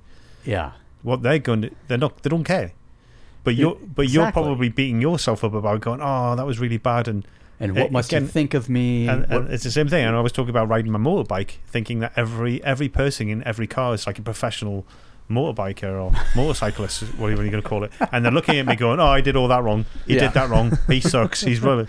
And then what I realised was no one cares. And then it was Nope. just and then all of a sudden the And- riding the bike was much more enjoyable and it was just and good if and it you're going, on a going with the flow. motorcycle, not only do they not care, they don't even see you. yeah. Well, they, they They're need in to a car. anyway. Yeah, exactly. Just on their phone. Yeah. Yeah. I, Oh, th- that is, I mean, that's a that's a really. I, I, we talked about it for quite a while because I think it's a good, but I find it, it it's more likely that somebody with like quote unquote imposter syndrome, which I I think is also kind of pervasive among people that learn well. They're just always afraid that they're not learning fast Yeah. enough or good enough or to a level that matters, which is what drives you to keep learning quickly. Yeah. Um, but I, I think it can become kind of like it's a it can become a toxic quality if you never realize your own skill for what it is or you let the thought of somebody else's opinion of you dictate your actions Yeah. A, a good, I think an example of this was, is dancing. Dancing. Mm. Like, I remember being told when I was young that I'm a shit dancer. And I kind of, maybe I am. I, I think I am. But this is the whole thing. um, sp- I am sober anyway. And then, but this is the thing.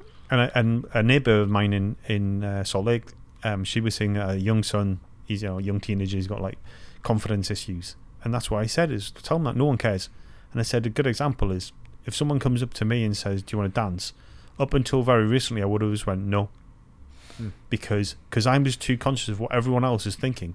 But what I realised was when I'm out there dancing, no one's really looking at me, going, Yeah. "Look at him, he's all out of step," or whatever. He's dad dancing, whatever. He's just they they don't care, Yeah. and it actually makes me. And it looks worse if you say I'm not dancing than dancing badly. Then, Yeah. if in and and and for any young men out there, I'd say you know not so much get good at dancing, but get comfortable at dancing because it will serve you well in the future when you're in your twenties. the, the Yes. yeah i mean the strange thing Uh, about that that one particular thing is like there you're so worried about the perception that it makes the enjoyment of the act seem out of balance but Yeah. the enjoyment of the act that you want to actually do far outweighs the the bad opinions that somebody could hold over you, especially if you negate them. Like, oh, that person thinks I'm stupid for doing this, but they don't know how good I feel when I do this. Exactly. I think yeah, of the same yeah. thing with music. You're like, I don't care that you don't enjoy it. I'm enjoying it. I'll still be self conscious about whether it's shitty or not because I'm trying to get better. But I would never let uh, this happened when I was like learning a song. Uh, one of Aaron's clients came in and I was just like, I, I, I'm like a very like I have to do it this way. I have to learn the chords and I have to learn the rhythm, and then I come back and I have to apply the word, and then I have to the, the lyrics layer on top of that, and then I try to blend it after it's all together. But it's like very formulaic. It's very like beginnerish. And she came in and she's like, "Oh, you're out of tune." I was like, "No shit, you're overweight."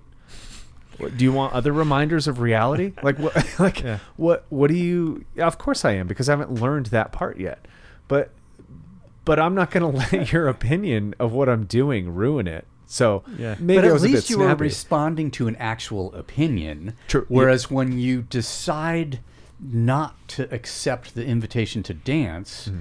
you are responding to your own expectation about someone else's opinion or their Yeah. expectation, which which then, as we've just discussed, you- doesn't actually exist. Because if you get back Projection. and one of your mates says, "Hey, you, you can't dance for shit," yeah, but at least I did dance, yeah, and that's it. for sure. it- exactly. it And, goes I went home with the girl, motherfucker. Yeah, that's it. Yeah, they say the next morning. And Yeah. yeah, bish, bish, bash, bosh, job done. Yep. I, I think this is this is funny because I hear uh, I heard this the other day from somebody because they were talking to Erin about she learned she's learning shooting and she's like enjoying the hell out of it. Like man, it's like it's such a good experience, so good for her brain. And this other girl girl's like, oh, I, I could never do that. I would never be good at it. And she's like, That's true.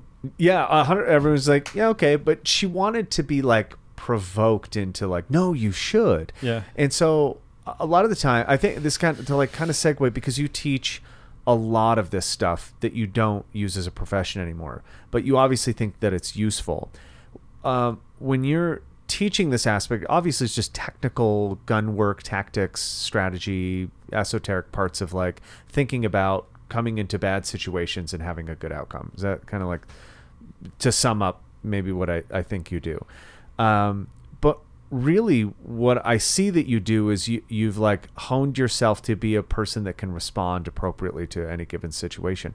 Is that what you think about when you teach these things? Hoping that like the minutia of uh, controlling a gun and a grip and you know finding your sights and all of that stuff will eventually make somebody calm or confident enough to respond correctly in a dire situation. Yeah, and so so the the the two factors of that is firstly is addressing what the situation is, and for shooting it's for killing people. Yeah. And people, even in the gun community, sort of dance around that. it's like, hey, this is if you want to shoot for sport, that's fine. Yeah. But if you if you come to me and you want me to teach you, it's like this is because at some point you may have to use lethal force. Mhm. And and and the detail that I go into and, and, and when when someone's had a class by me, they go, I didn't expect that. I thought it'd be like jumping, doing forward rolls or jumping through windows and, and things. And I said, that's in class three. This is class one. This is- this is like You gotta work your way through the curriculum, yeah, man. But, it's it's super basic, as you saw with Erin. It's like really like tiny little things because this is what I th- think is when that moment comes. Typically, it's not at a time that you're choosing.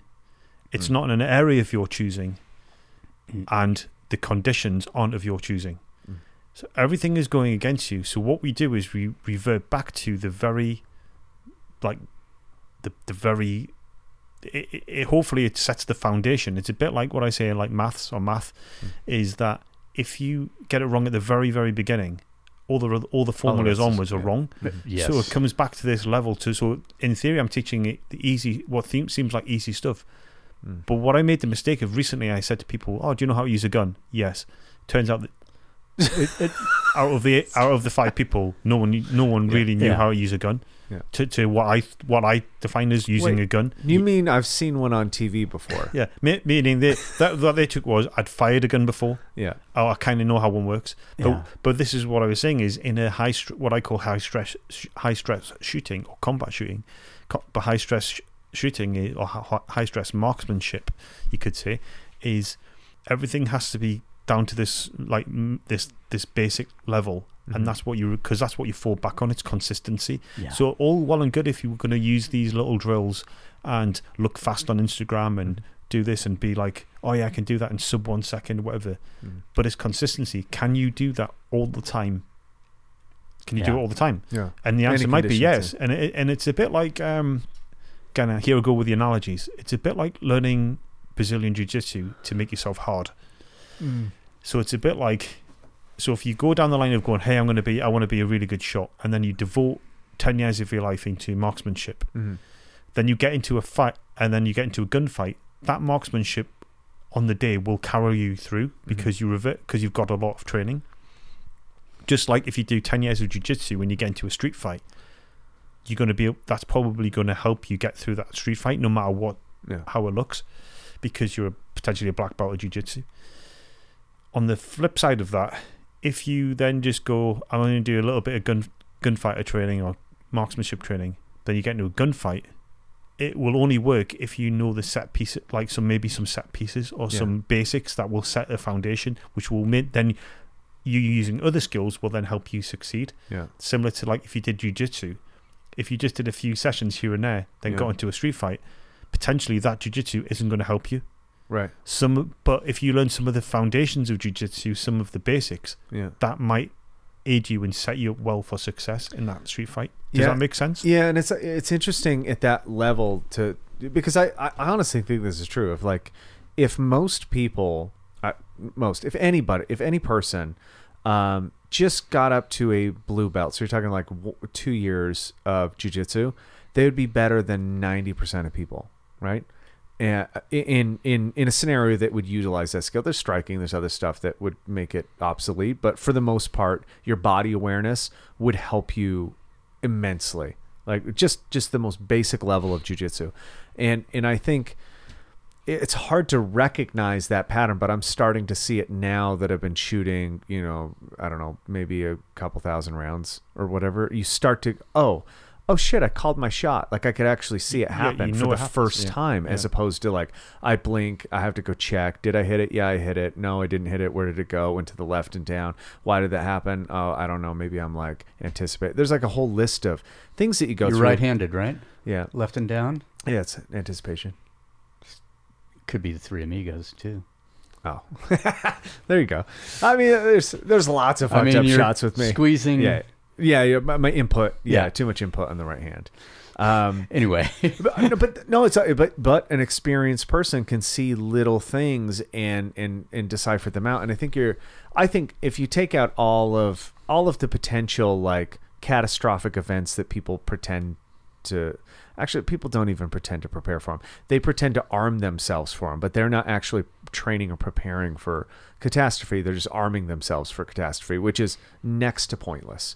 Um, I think if you if you start looking at um, these practices, kind of how you did, like if I just refine these things, then I have more time for awareness. I have more time to pay attention to what's going on.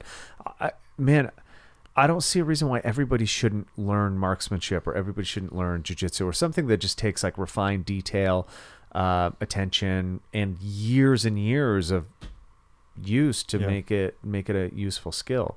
And so what I what I kind of getting at is that the fact that we work on the very basics.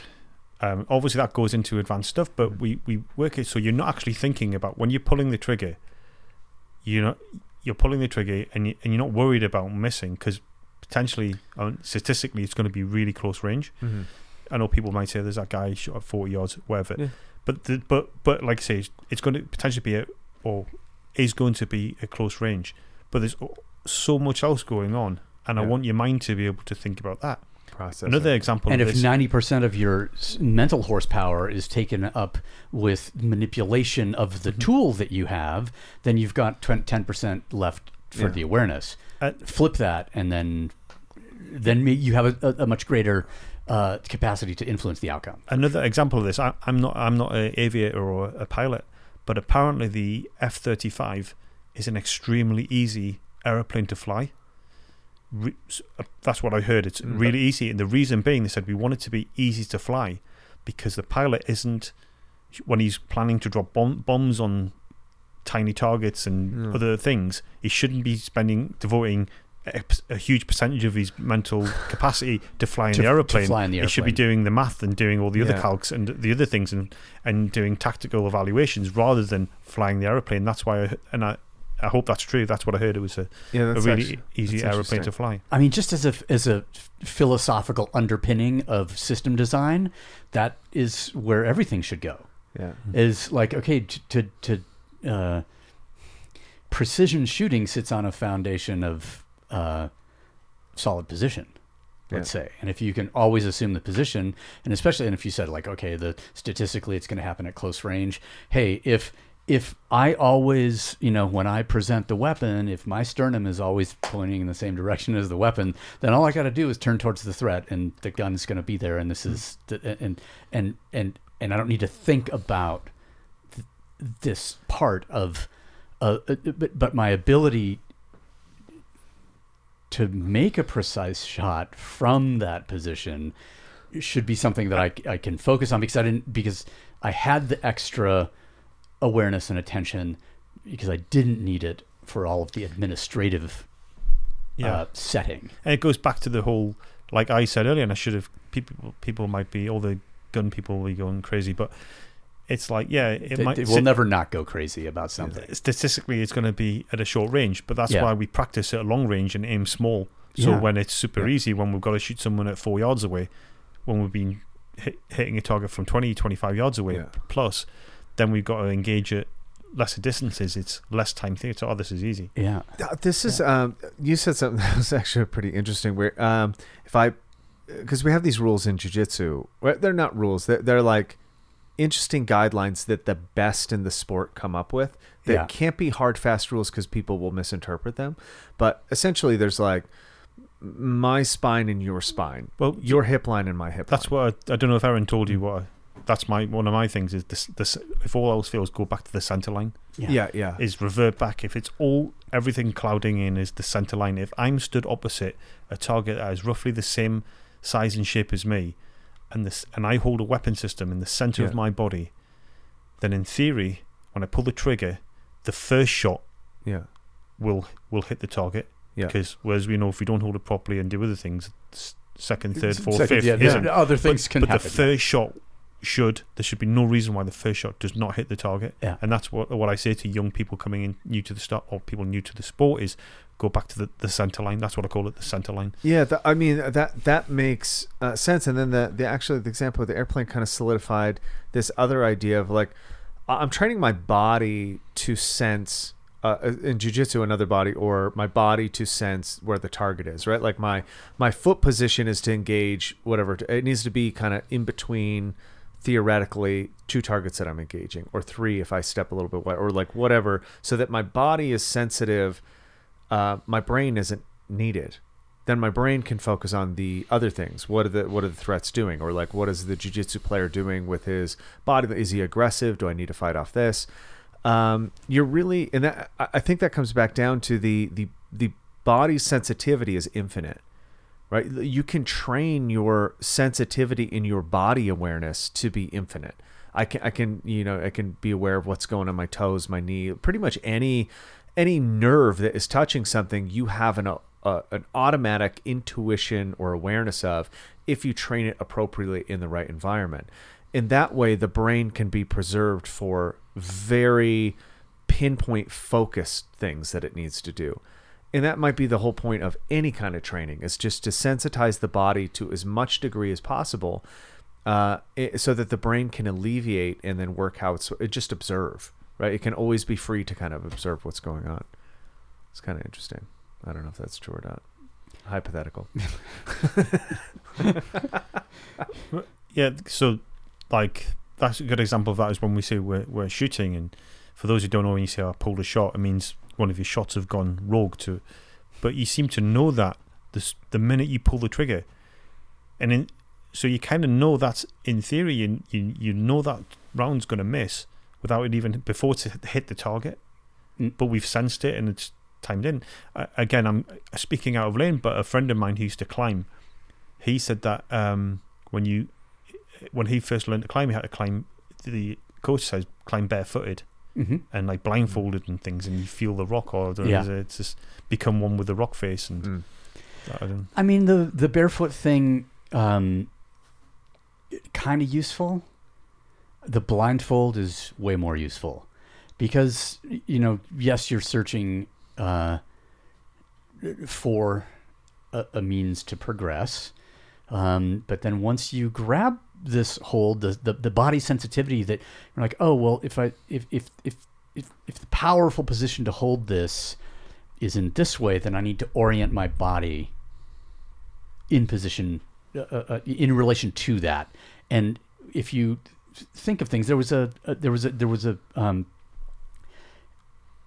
yet when you could see the same hold, you might treat it differently. You're the this the by by restricting one of the senses, or or you know, um, you are amplifying the ability of the other senses, um, and it- and and I and I think that you know that that can uh, happen in a, in a number of different ways. It could be the blindfold, and we used to you know cleverly use the blindfold in the in the gym a little bit. It's not the same, um, but there was a uh, one season where I was kind of under contract to do you know work on this book and this book was all about ice climbing and I had just come off a series of injuries and I came back to the winter season really weak and all of the you know and i would get up on these routes and the the, the problems i would f- formerly have solved with strength because that was the tool that was you know it was one of my things was like always be you know more strong always be more fit always and then you start you know using that particular skill as the only skill to apply to a problem. Come at these same you know problems being really weak and like thinking, oh i can't fucking pull like i used to. I need to figure out how to solve the problem in the in in the in the same way. So i restricted essentially the same thing that you know you're talking about as i, I restrict one of my senses my you know senses in air quotes um, that being strength or you know the power to just lock off and you know fucking pull. Um, but no i need to move around i need to move my body in in a different more efficient way. My the by you know closing off one avenue of progression i am i'm obliged to use another when we first started trying to you know learn the olympic lifts there was no concept that we could understand of moving our body around the bar. Hmm. It was moving the bar. Like that was the the objective was to move the bar. I'm there's a floor, there's me, there's space. I'm moving the bar from here to hmm. here. And then you start to realize later as, you know, that no, no, no, it's not that I'm moving my body around this rather than trying to use my body to move it. And I I feel like even with, you know, the I mean, there's there's a huge advantage uh, to maybe using, uh, you know, whether it's a, a, a sim gun or, or or one of the SIRT pistols, you know, and being blindfolded of like, okay, the target is here. You present, you know, you orient yourself, you know, in the direction. You know, where does it come? Where does it come up all the time? What happens with um, the tool? Has to be in relation to the body in in in relationship with the body in some way. That I think is the sensitivity that we're all ultimately seeking. But I don't know. I feel like you know, being older and that, I decided to you know try and learn to you know overwrite 25 years of shooting with iron sights by learning to shoot with a red dot on a pistol. And man, it is not going well. Really? Yeah. Yeah. It just I I can, you know, present and That's where, that's where it ends. Well, no, no, no. I mean, it's I don't want to say it's not going well. It's not an automatic transition, Sure, yeah. though, in the way because you know every you know the, the the presentation in the past was a certain way to catch the front sight Yeah. first, Yeah. and then and then Now it's like a- you know move out. And now I and um, Kyle Defoor, he was just like, "Oh yeah, you've got 25 years of shooting with iron sights. When you present with a red dot, the the, the you're always going to be slightly high. The dot's going to be high 11 or high 12 o'clock."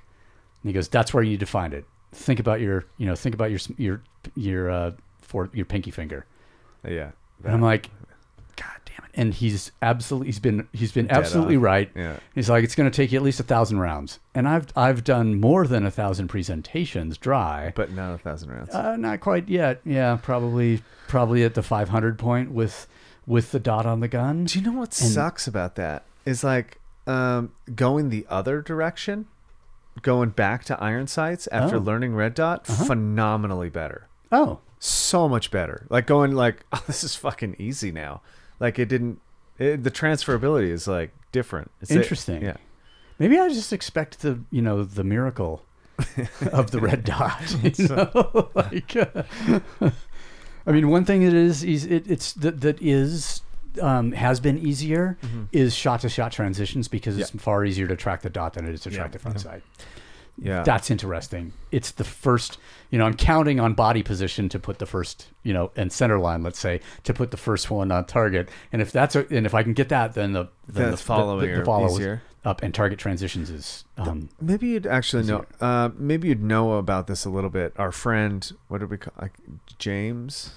James, James, yes. yeah. So our friend Yes. James, who has been a guest on the podcast, um, he implied he was who taught me. You know, my core. I would say he's responsible for my foundation of shooting Mm-hmm. knowledge. Um, and I started with a red dot, so that's like he was like, okay, it's important to do it this way when you when you come at it. And what he talked about, he So alluded to. he's lazy J kind of, right? no Or- um, up high and out. Like he Okay. drops it from the top. Okay. So a little bit of angle and drops it from the top, which is uh, from his um, professional work that would be there, technical, what they've refined. Interesting. Uh, different, yeah, really hard to pick up on, but I notice I, I kind of do it now.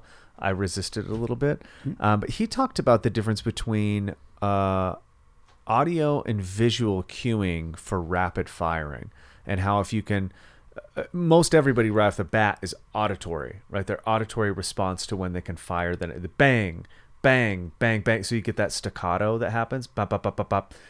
And how that if you can get past that point if you can erase that you can learn to shoot visually where you're driving the dot so you can actually shoot faster because the the auditory system reacts faster but the visual system drives faster So I, I do for, for for me, just to come back in, and we don't want it because if, especially if this is just audio, it won't make much sense. Yeah. But from for me, from presentation, again, this is why I'm talking about high stress shooting. Mm-hmm. Yeah. So I, I present my my bring my gun up in a completely different way from attention yeah. because I, I I bring it up with the with the with the view to maybe I'm going to be shooting before I have a sight picture. yes, Yes. yeah yeah yeah so that's yeah. why I always factor in, and for me that works in nicely. And I think I chatted to you briefly a few months back about how the for me how I bring my red dot Yes. into into action, and Yeah. and for me it seems to work pretty well.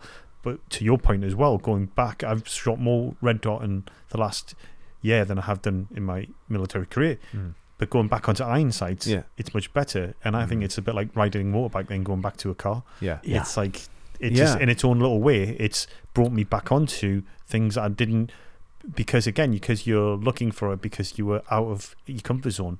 It's brought you back into now you're forgetting about the little things and everything's a bit easier. With regards to rapid fire, yeah, there's the audible. You hear that and it sounds you know make that music, but but but whatever. But for me, it's more of the again, it's the the in with a weapon. I I feel I when I when I feel the pistol recycle Mm-hmm. time, then again I'm getting that response, mm-hmm. and that's how sometimes you know you put out and you go, hey, that was that was pretty good, and it wasn't anything to do when we listened to the weapon or even seeing yeah the target. It was how the weapon felt in my hand, Yeah. whether it be from my grip and trigger trigger press or trigger pull. Um, it's to actually how the weapon was recycling because it was more the feel than it was the noise. If that Yeah, for, Yeah. yeah, that's like a kinetic uh, thing. And, and just to like clarify, because I know gun people get really weird. You can't say anything. But Erin, uh, she assures me that the best coaching she ever gets is from comments in her Instagram. for people correcting shit from her, but Yeah. to, so the institution um, this fellow is associated with, uh, admittedly, are building in delays because of the scenarios that they're putting in. So the, if they see uh, draw and shoots faster than like you know one and a half seconds, I think it's 1.5. Yeah. yeah, it's too too fast. They want like they want after 1.5 because they want some decision making pulled Yeah. into it so that the don't make a mistake on civilian kind of deal. But I, there is a difference. I mean, there. there's an argument, that, but that's again, that's Yeah. one of the factors when I was teaching school teachers about Mm. on different holds, and one of the particular one where gun people were going, "Why are you teaching that? That's not efficient." And, and I argued it was because one of the things that because it's a finish inefficiency, if you like, Mm. gives. And I said the first person who comes into that room might not be the threat. yeah, yeah, yeah, It's probably not going to be the threat. Yeah. So it just gives you that maybe half a second Mm. not to Yeah. pull the trigger, rather than being super quick and going, "Oh, that's how we say on Instagram." yeah, That's yeah. how. That's how. Yeah, beep. beep oh yeah, man, yeah. point seven and then yeah, yeah, and you're like, and you know, because sometimes you're gonna, and you're gonna always argue, "Oh, that that point one of a second might have saved your life." Yeah, could have, but I'd rather be killed than kill someone I didn't want to kill. So I had this when I first started working with um, one of the let's we'll just call it a sister unit, and um, and I would always shoot with them um, as part you know during the uh, whatever period when I was not teaching. And we'd go to the range and this and that, and and I was coming from a competitive background, and their back you know background of this organization is quite different. And they, the, one guy joked one day, he goes, he goes, I don't know how to fuck with you. And I'm like, what? He goes, I just put this timer up next to your ear, and you'll put two in everybody in the room. like, and you won't care. It'll just and I'm like, and he goes, and you would do it without even thinking. And I'm like, yeah, especially if they're dressed in khaki. Yeah. you know, look like Look cardboard. like, look like IPSC targets. Which, because there's no think, because when you when um, practicing for games, there's no, there's not really any thinking. You get the opportunity to rehearse the stage beforehand, unless it's you know an IDPA match. But then you know you do that for enough seasons, and you know every scenario that you can come up with, and so you've already prepared. But um, but in IPSC and that kind of thing, you get to, you get a stage walkthrough and you work out how you're going to do it, Right. and then you get to go do it, and so it just pr- it trains you to think in a very different way. And then, then the first time I ended up in a school where there's actual scenarios to solve with, you know, OPFOR or simunition kind of things, Yeah. you just realize like, man, I need to slow down. Yeah, I, I ran it. I ran it when I was again on the teaching the um, the school teacher thing. I came up with a drill. It's a really simple drill, and I called it the Guardian Angel drill. Okay. And I'm not. I can't really discuss it because it wouldn't make sense to people. But but what was interesting, what the whole idea was, it was all about using your gun but maintaining situational awareness and making decisions and giving up passing orders. Because as a, as as a school teacher, that is what you. It's not just about holding having a gun and shooting a bad guy. It's about protecting all the little ones, keeping control of them, making a decision, and being aware of everything that's going on on you. So it was it was interesting to do. Again, it's it's this is a tr- the true story, but the, the, the most experienced shooter in the room, who was who was pretty good, he was he was really good actually shooting the targets. When we when we when we did the last drill at the end, this Guardian Angel drill, he was the one who froze. When when he had to do the, take the shot, he took the shots better than everyone else when he took them. But there was that noticeable. It might have been Yeah. it might have been less than half a second, but it was a pause, and no one else had that pause. And it's interesting because maybe he'd been conditioned all his life to be shooting targets, Yeah. and just and that's what I say. Anyone shooting targets, and there's probably a, a lot of people who can shoot better than me. But it's about what I do is teach you about taking these skills and then putting them into a high stress situation and Yeah. learning from them. And that's not throwing this guy under the bus. It was, hmm. but it was just to highlight he was the best shot, but he was the only one who really froze when we did this when we did the training. Well, I think you see this in. I mean, I see this in gym space. There's there's people who are phenomenal at training, and then they're terrible at competing. And there's people that are very good at competing, but they're awful at training. Mm-hmm. Right? Like it's like I need the real life thing to act accordingly. I'm terrible about mimicking it. Like I can't I can't rehearse very. I'm not a good rehearsal person. And I think this goes into it may the kind of flow flow state because I was thinking of an incident I was involved with in it, and I, and I just did it, Hmm. and I didn't give any thought. I, I did give it lots of th- thought, but I was I just did it. And I was thinking if that had been like if I'd been pulled aside and said, right, we're going to do a training scenario, you on the spot, uh, we're going to evaluate how you perform under this situation. I think I probably would have like performed really badly Hmm. at it. Again, I don't know why, because it's the same thing. It's test conditions, Yeah. but maybe like we're saying, we're going back. We're going to do that circling back into will or need Whereas now there's no safety belt and there's a spike on my steering wheel. I've got to drive better. Now there's there's no Yeah. safety net. It's not Yeah. like hey, if you fail, you fail, and you get to do it again, or we, you get a bad report because failure means death. Yeah. It's same as climbing a you know climbing on a climbing wall with a safety line rather than climbing on your own protection. Yeah. Every every the decision you make, death focuses you. I, I, I, as does risk. Yeah, I mean, we risk, circle yeah, back yeah. to the, you know a little mm. bit of the um, earlier part of the conversation. I think that the you know one of the values of those consequences is to enforce um, uh, right action or right decision making in, in, uh, in, in the circumstances, and you know I used, used for a long time I mocked the you know the value of the wooden sword, let's say, or the the value of the dojo, but then realized after spending a bunch of time with guys who do Brazilian jiu jitsu, and you're just like, well, this is the, their actual. This is a, a a martial art where you can actually practice at you know full speed or full force in a way. Whereas with the striking and let's say, you know, kendo with a live blade, yeah, be a little bit different. You wouldn't get many reps. Yeah, you know, you're not gonna you're not gonna be able to accumulate the volume, um, and uh, and I think that, that this. Um, that there, there is absolute value to both. You know, I want to be able to train in relatively safe circumstances. I mean, the advent of the indoor rock gym proved this. I mean, just in, just improved the level of you know anybody who could you know practice in that artificial environment, um, rather than hey, I'm going to go out and you know solo all the time and try and get better at it. Yeah, you know, you're psycho. You know, again, you're not going to get that many reps. You're not going to get a lot of volume because Yeah. it's psychologically so so difficult. And um, but there is value of going out without the rope, in my opinion. Um, there is value of riding a motorcycle, in my opinion, just for the um, the demand that you increase uh, your awareness and presence, and uh, you know you start as you know meaning gets assigned to the task, and not arbitrarily assigned by the the, the, the person doing the task. Yeah, the the what I, about that point, uh, talking to other guys that have jobs that are high cortisol demand, I think then the balance to find is like are you are you becoming so numb to situations where you're not responding? Like if if i like let's say i i didn't use a rock gym and all i did was climb free solo stuff.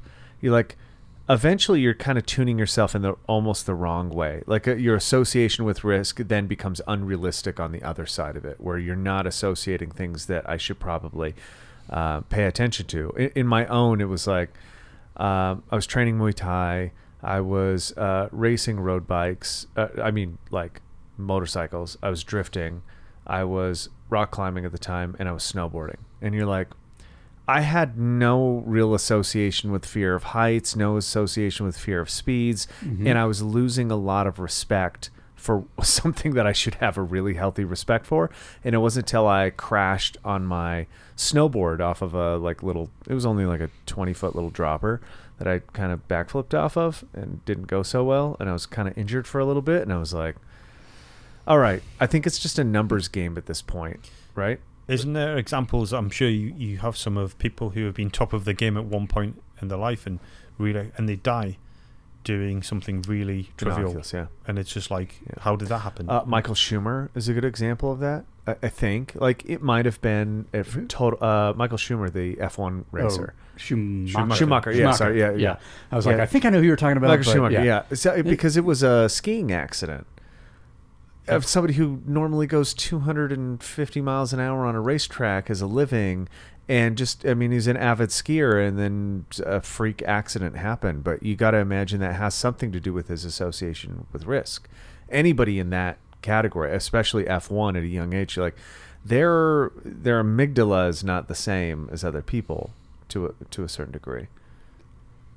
I don't know if that's true, but yeah, I don't. it's total speculation. But I, I, mm-hmm. I think I think I start to see it in you know well you take like Tre- Trevor's probably a good example of somebody who has a healthy respect, but is really like towing the line for how much he jumps and and does you know extreme sports activities. Yeah. his cortisol can't be the same from just his profession and his jumping. Like all, of his, it, it's kind of like. And I, I, I don't think of him as thrill seeking, but I got to imagine that his response to certain things is mitigated. I think it's a healthy way, but I could see how that would go the other way really quickly if you weren't paying attention to it. I know, one thing for certain, and I'm not I'm not a motorbike a motorbike. Do you call them you call them motorcycles? Yeah. motorbike. Motor- I'm not a, a motorcycle Yeah. salesman, but I I hadn't ridden in 11 years, and I and I and I bought the Ducati, Mm. um, and when I rode it for the first time, it was it was all it's it's been really good and it's been a good experience. But I tell you what, after the first time, I felt different. Yeah. And the best way, and it wasn't a bad feeling; it was a good feeling. And I'm not, and I wasn't doing anything outrageous, but I was like, uh, that's trigger. I thought, I thought to myself, that's triggered something, and it was good. And it was just like a thing of like, all right, it's you know when you say I felt, I felt more alive after Yeah. coming back, and it's just a little thing from riding a riding a motorbike around Salt Lake City. I, I think well talking to some you know some guys who have similar backgrounds maybe not as extensive as yours but they uh man they come back and they they actually they're so inoculated to stress that they don't have a stress response. And that becomes a problem in its own right. Like nothing can kind of unnerve them and then they have a hard time responding. And so i've had a couple conversations with people picking up extreme activity um rock climbing, you know, skydiving, stuff like that, just so they can like get their body to shuttle those chemicals again to turn the brain on in a, in a different manner, and that might be maybe some in in in some aspect maybe what you experience on a on a motorcycle. Um, man, I had a Ducati 900 Super Sport for a little bit, and then I had a Monster that Aaron sold when I was out of the country. And I can only say that I'm pretty glad that she sold it. It's like that. I was going nowhere good on a motorcycle. Um, not that people, I just, I'm not that responsible of a person. Like I just, I floor it. I, it's um. Would you, uh, Christian, like have a, um. In the UK, would you be interested in riding a motorbike? I would do, but where I currently live in the UK, I haven't got a uh, garage, so Okay. nowhere to Mm. store my motor motorbike. Yeah. So it's something I'll get round to. Uh, I marvel that a friend of ours, who you know, George, Mhm. and he, you know, he basically commutes on his motorcycle every day from his house. He commutes down to the train station, then takes the train into the city, works, da da da, comes back. Um, hell or high water, he's on the bike, and um, it's like, man, I rode a motorcycle in Seattle for a year and a half, two years, and Day. I man, there's uh, there's certain climatic conditions which are um, less accommodating than others, especially in the rubber to pavement yeah. or uh, uh, inter- interface, let's say, or the metal bridge grate. Yeah. Shoot. no kidding. yeah, Some of the stuff becomes pretty sketchy. I, I it's it's interesting at least. Um, I think thinking about risk and all the things that you've gone through and kind of like without delving into any actual events, where do you see like where do you see your obviously immense skill with a lot of different things? Where do you see you applying yourself in civilian life now? Um, what I what I kind of feel that I want to, or well, where I want to take this is just to to help people, to move them along. And I know it sounds this. I mean, the the market's saturated with people saying you can do it, and Yeah. but I really want to try and take this to the next level of saying sometimes. Sometimes it's it's all going to go wrong, and it doesn't matter if you're in a special forces unit Mhm. or if you're in a, a if you're the CEO of a of a company or in the shop floor of a factory. One day something's going to go, could go wrong, badly, Mm. and it's just making sure people are um, equipped to deal with it and try and, and and you know like whether it be encouragement or just like yeah, let's let's not beat around. Not everyone can do everything, but there's a lot of people who can do a lot of things, and there's a lot of people who can help people and and there's a lot of so we it's just trying to like drive people forward whether that be shooting whether that be situational awareness or whether it's just general life or management or leadership that's where I kind of want to want to take it and it's uh, because I think the the thing for me is the story of like I came from a I came from a working class background, and it's not and I don't want to like rubbish people or whatever. And people will say, well, I I knew Christian when he was younger, he was spoilt or whatever. And I'm bitter about this because my grandma used to buy me lots of things when I was about two or three years old. And then from then on in, everyone says, oh, he was spoilt when he was a kid. But anyway, for anyone who's, I doubt they're from Northeast England, they won't be listening to this podcast. They, they probably don't even know what a podcast is. For I'm, sure, I'm gonna move. I'm gonna move back there, and they're gonna burn me. Uh, But um, but but no, seriously, the um, is I came from a from a, a, a working class background with, and I think life set me up. Like, so not life, but the society I was set up to fail. Hmm. There was no two ways about it. I was set up to be nothing and be nobody and just do my thing, and then, but because of you know whether inner motiva- motivation from elsewhere, whatever, just forced me down this line of thinking, you know, at the age of forty seven, I've personally met presidents, royal family, things like that because of because of who I am and what I did. And I've got nothing to back me up. I'm not from Mm. when people say "Oh, I was from a bad area, and then you dig deep, and their dad was, their father was the local doctor or the headmaster Yeah. of the school, and or the local magistrate or something, and you're like, well, you kind of were, but you weren't. Um, it's it's it's it's come up from nothing, from literally nothing, to them being something, and it's like there's I think veteran suicide, sorry, not veteran suicide. It's so common that we see it all the time. It's um, suicide from white working class males is apparently through the roof. Oh, yeah. I haven't got any stats or information to back this up. I think suicide, young suicide, is through the roof anyway, but especially white working class males because because of social media. I think because of everything else, Mm. and because of the you know the breakdown of going out drinking. Mhm. Not a bad thing in my opinion, but no matter how shit life used to be, working class men used to be able to go to the pub on a Friday and Saturday night, Mhm. and you know what, drink it all away. Whether they drink and get laid, whether they drink and have a fight, whether they just drink. But you know what? They had that communal meeting with all their friends. They talk about football, soccer, whatever. They talk about life. They talk about bad stories, good stories. But they get drunk and it's reset for Monday, back to work, doing their crap job, Mm. whatever. That now has fallen away.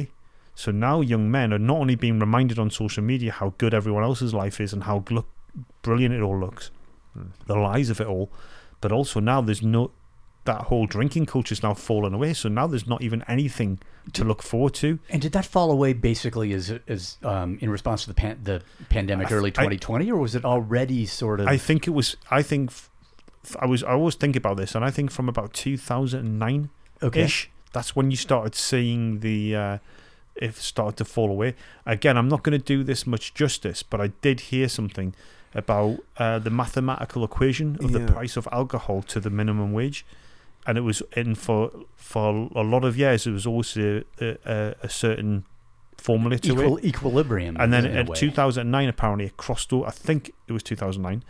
Um, it crossed over that that went out of balance, and and then that's why people now it's too expensive to drink. So so that's that's one of the main reasons why all of Ah, a sudden see. pubs, especially in UK, became very quiet, and now they're all turned into restaurants. But I think what's what's more important than drinking is that social bond, and Yeah. that's that's that's not there. Do you know at the end of the week Yeah.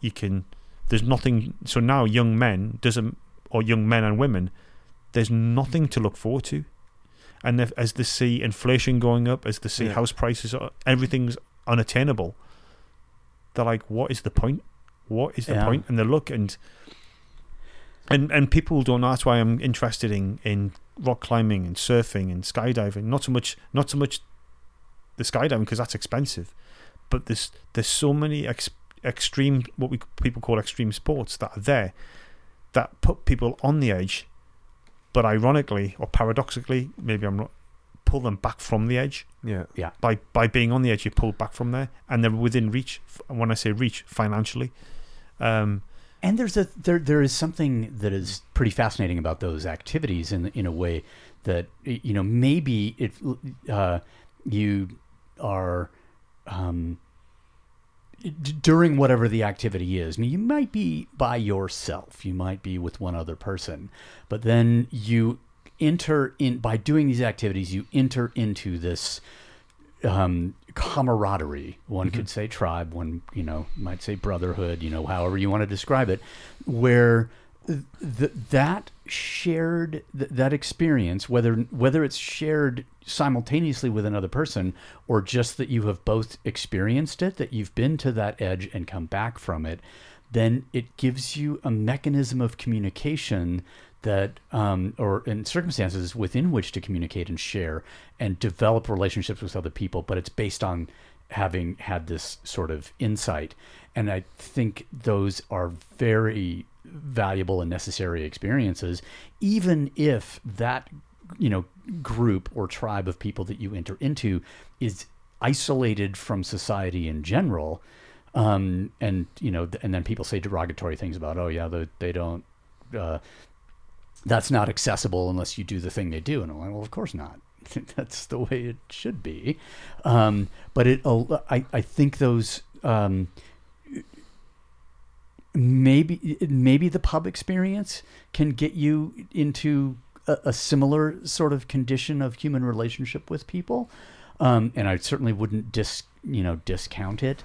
Um, but as it as an alternative and maybe a less expensive alternative some of these other activities um, are, can be super valuable in in developing relationships and and sense of self.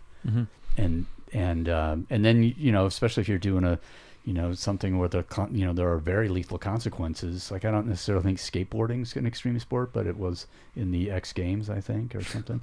Um, but things with uh, um, you know you start to develop maybe a little bit of a better perspective on what you see on your phone versus what is actually real Yeah, I mean, it's Yeah. people are living this life now, and they're just. It's not me being. I'm not being all holy and going, hey, get out and live your live your life, because I know that it's not possible for some people. yeah But it's this whole thing of there's a. You know, find what works for people. For what works for you, and these people, these people there who are just looking at their phone. Life sucks, and they're killing themselves, and Yeah. because they're because from where they look, there is no there is no get out. And you know what? I'm not going to lie to them. Maybe there isn't yeah and and so what but the whole thing is no matter what you do you always will be missed so it doesn't matter how worthless you think you are by killing yourself you're gonna you're gonna you will be missed and uh, and then the flip side as well is like i said if people thinking about killing themselves even if you think oh i won't be missed everyone hates me well don't give them the satisfaction if they do hate you do it out of stu- don't kill yourself out of stubbornness you might hate life live but of spite. I would have killed myself ten years ago if it wasn't for all the people I don't like. Would have been really happy about it. So, so Why are you still alive? I just have a lot of spite. I'm just, I'm just, I'm just too angry to die. um, That's great. I mean, it, it, it's a culture is definitely strange. I think most people can acknowledge how it, people make kind of the same offhanded comment about how weird the world feels because it does. But I think it's also this natural curvature to population and disingenuous uh, subcultures. Like, uh, there's a good chance that none of us would be here unless we found a subculture that like anchored us climbing I don't gym ratting and military stuff. Like it's just, and it shouldn't have to be that way. Subculture should be supported by genuine culture, which is sometimes it's nationally related, sometimes it's just you know colloquially, whatever it ends up being. But um, that stuff has really dissolved recently. Uh, in, in the past like 20 years, this idea that you have a community. I mean, I experienced it when we went to Bend last week as we went there and we were staying in a Airbnb, we walked down the river to like jump in the, the river or whatever. And there was like four neighbors out. Some were watering their lawns, other guys were just messing around, doing stuff.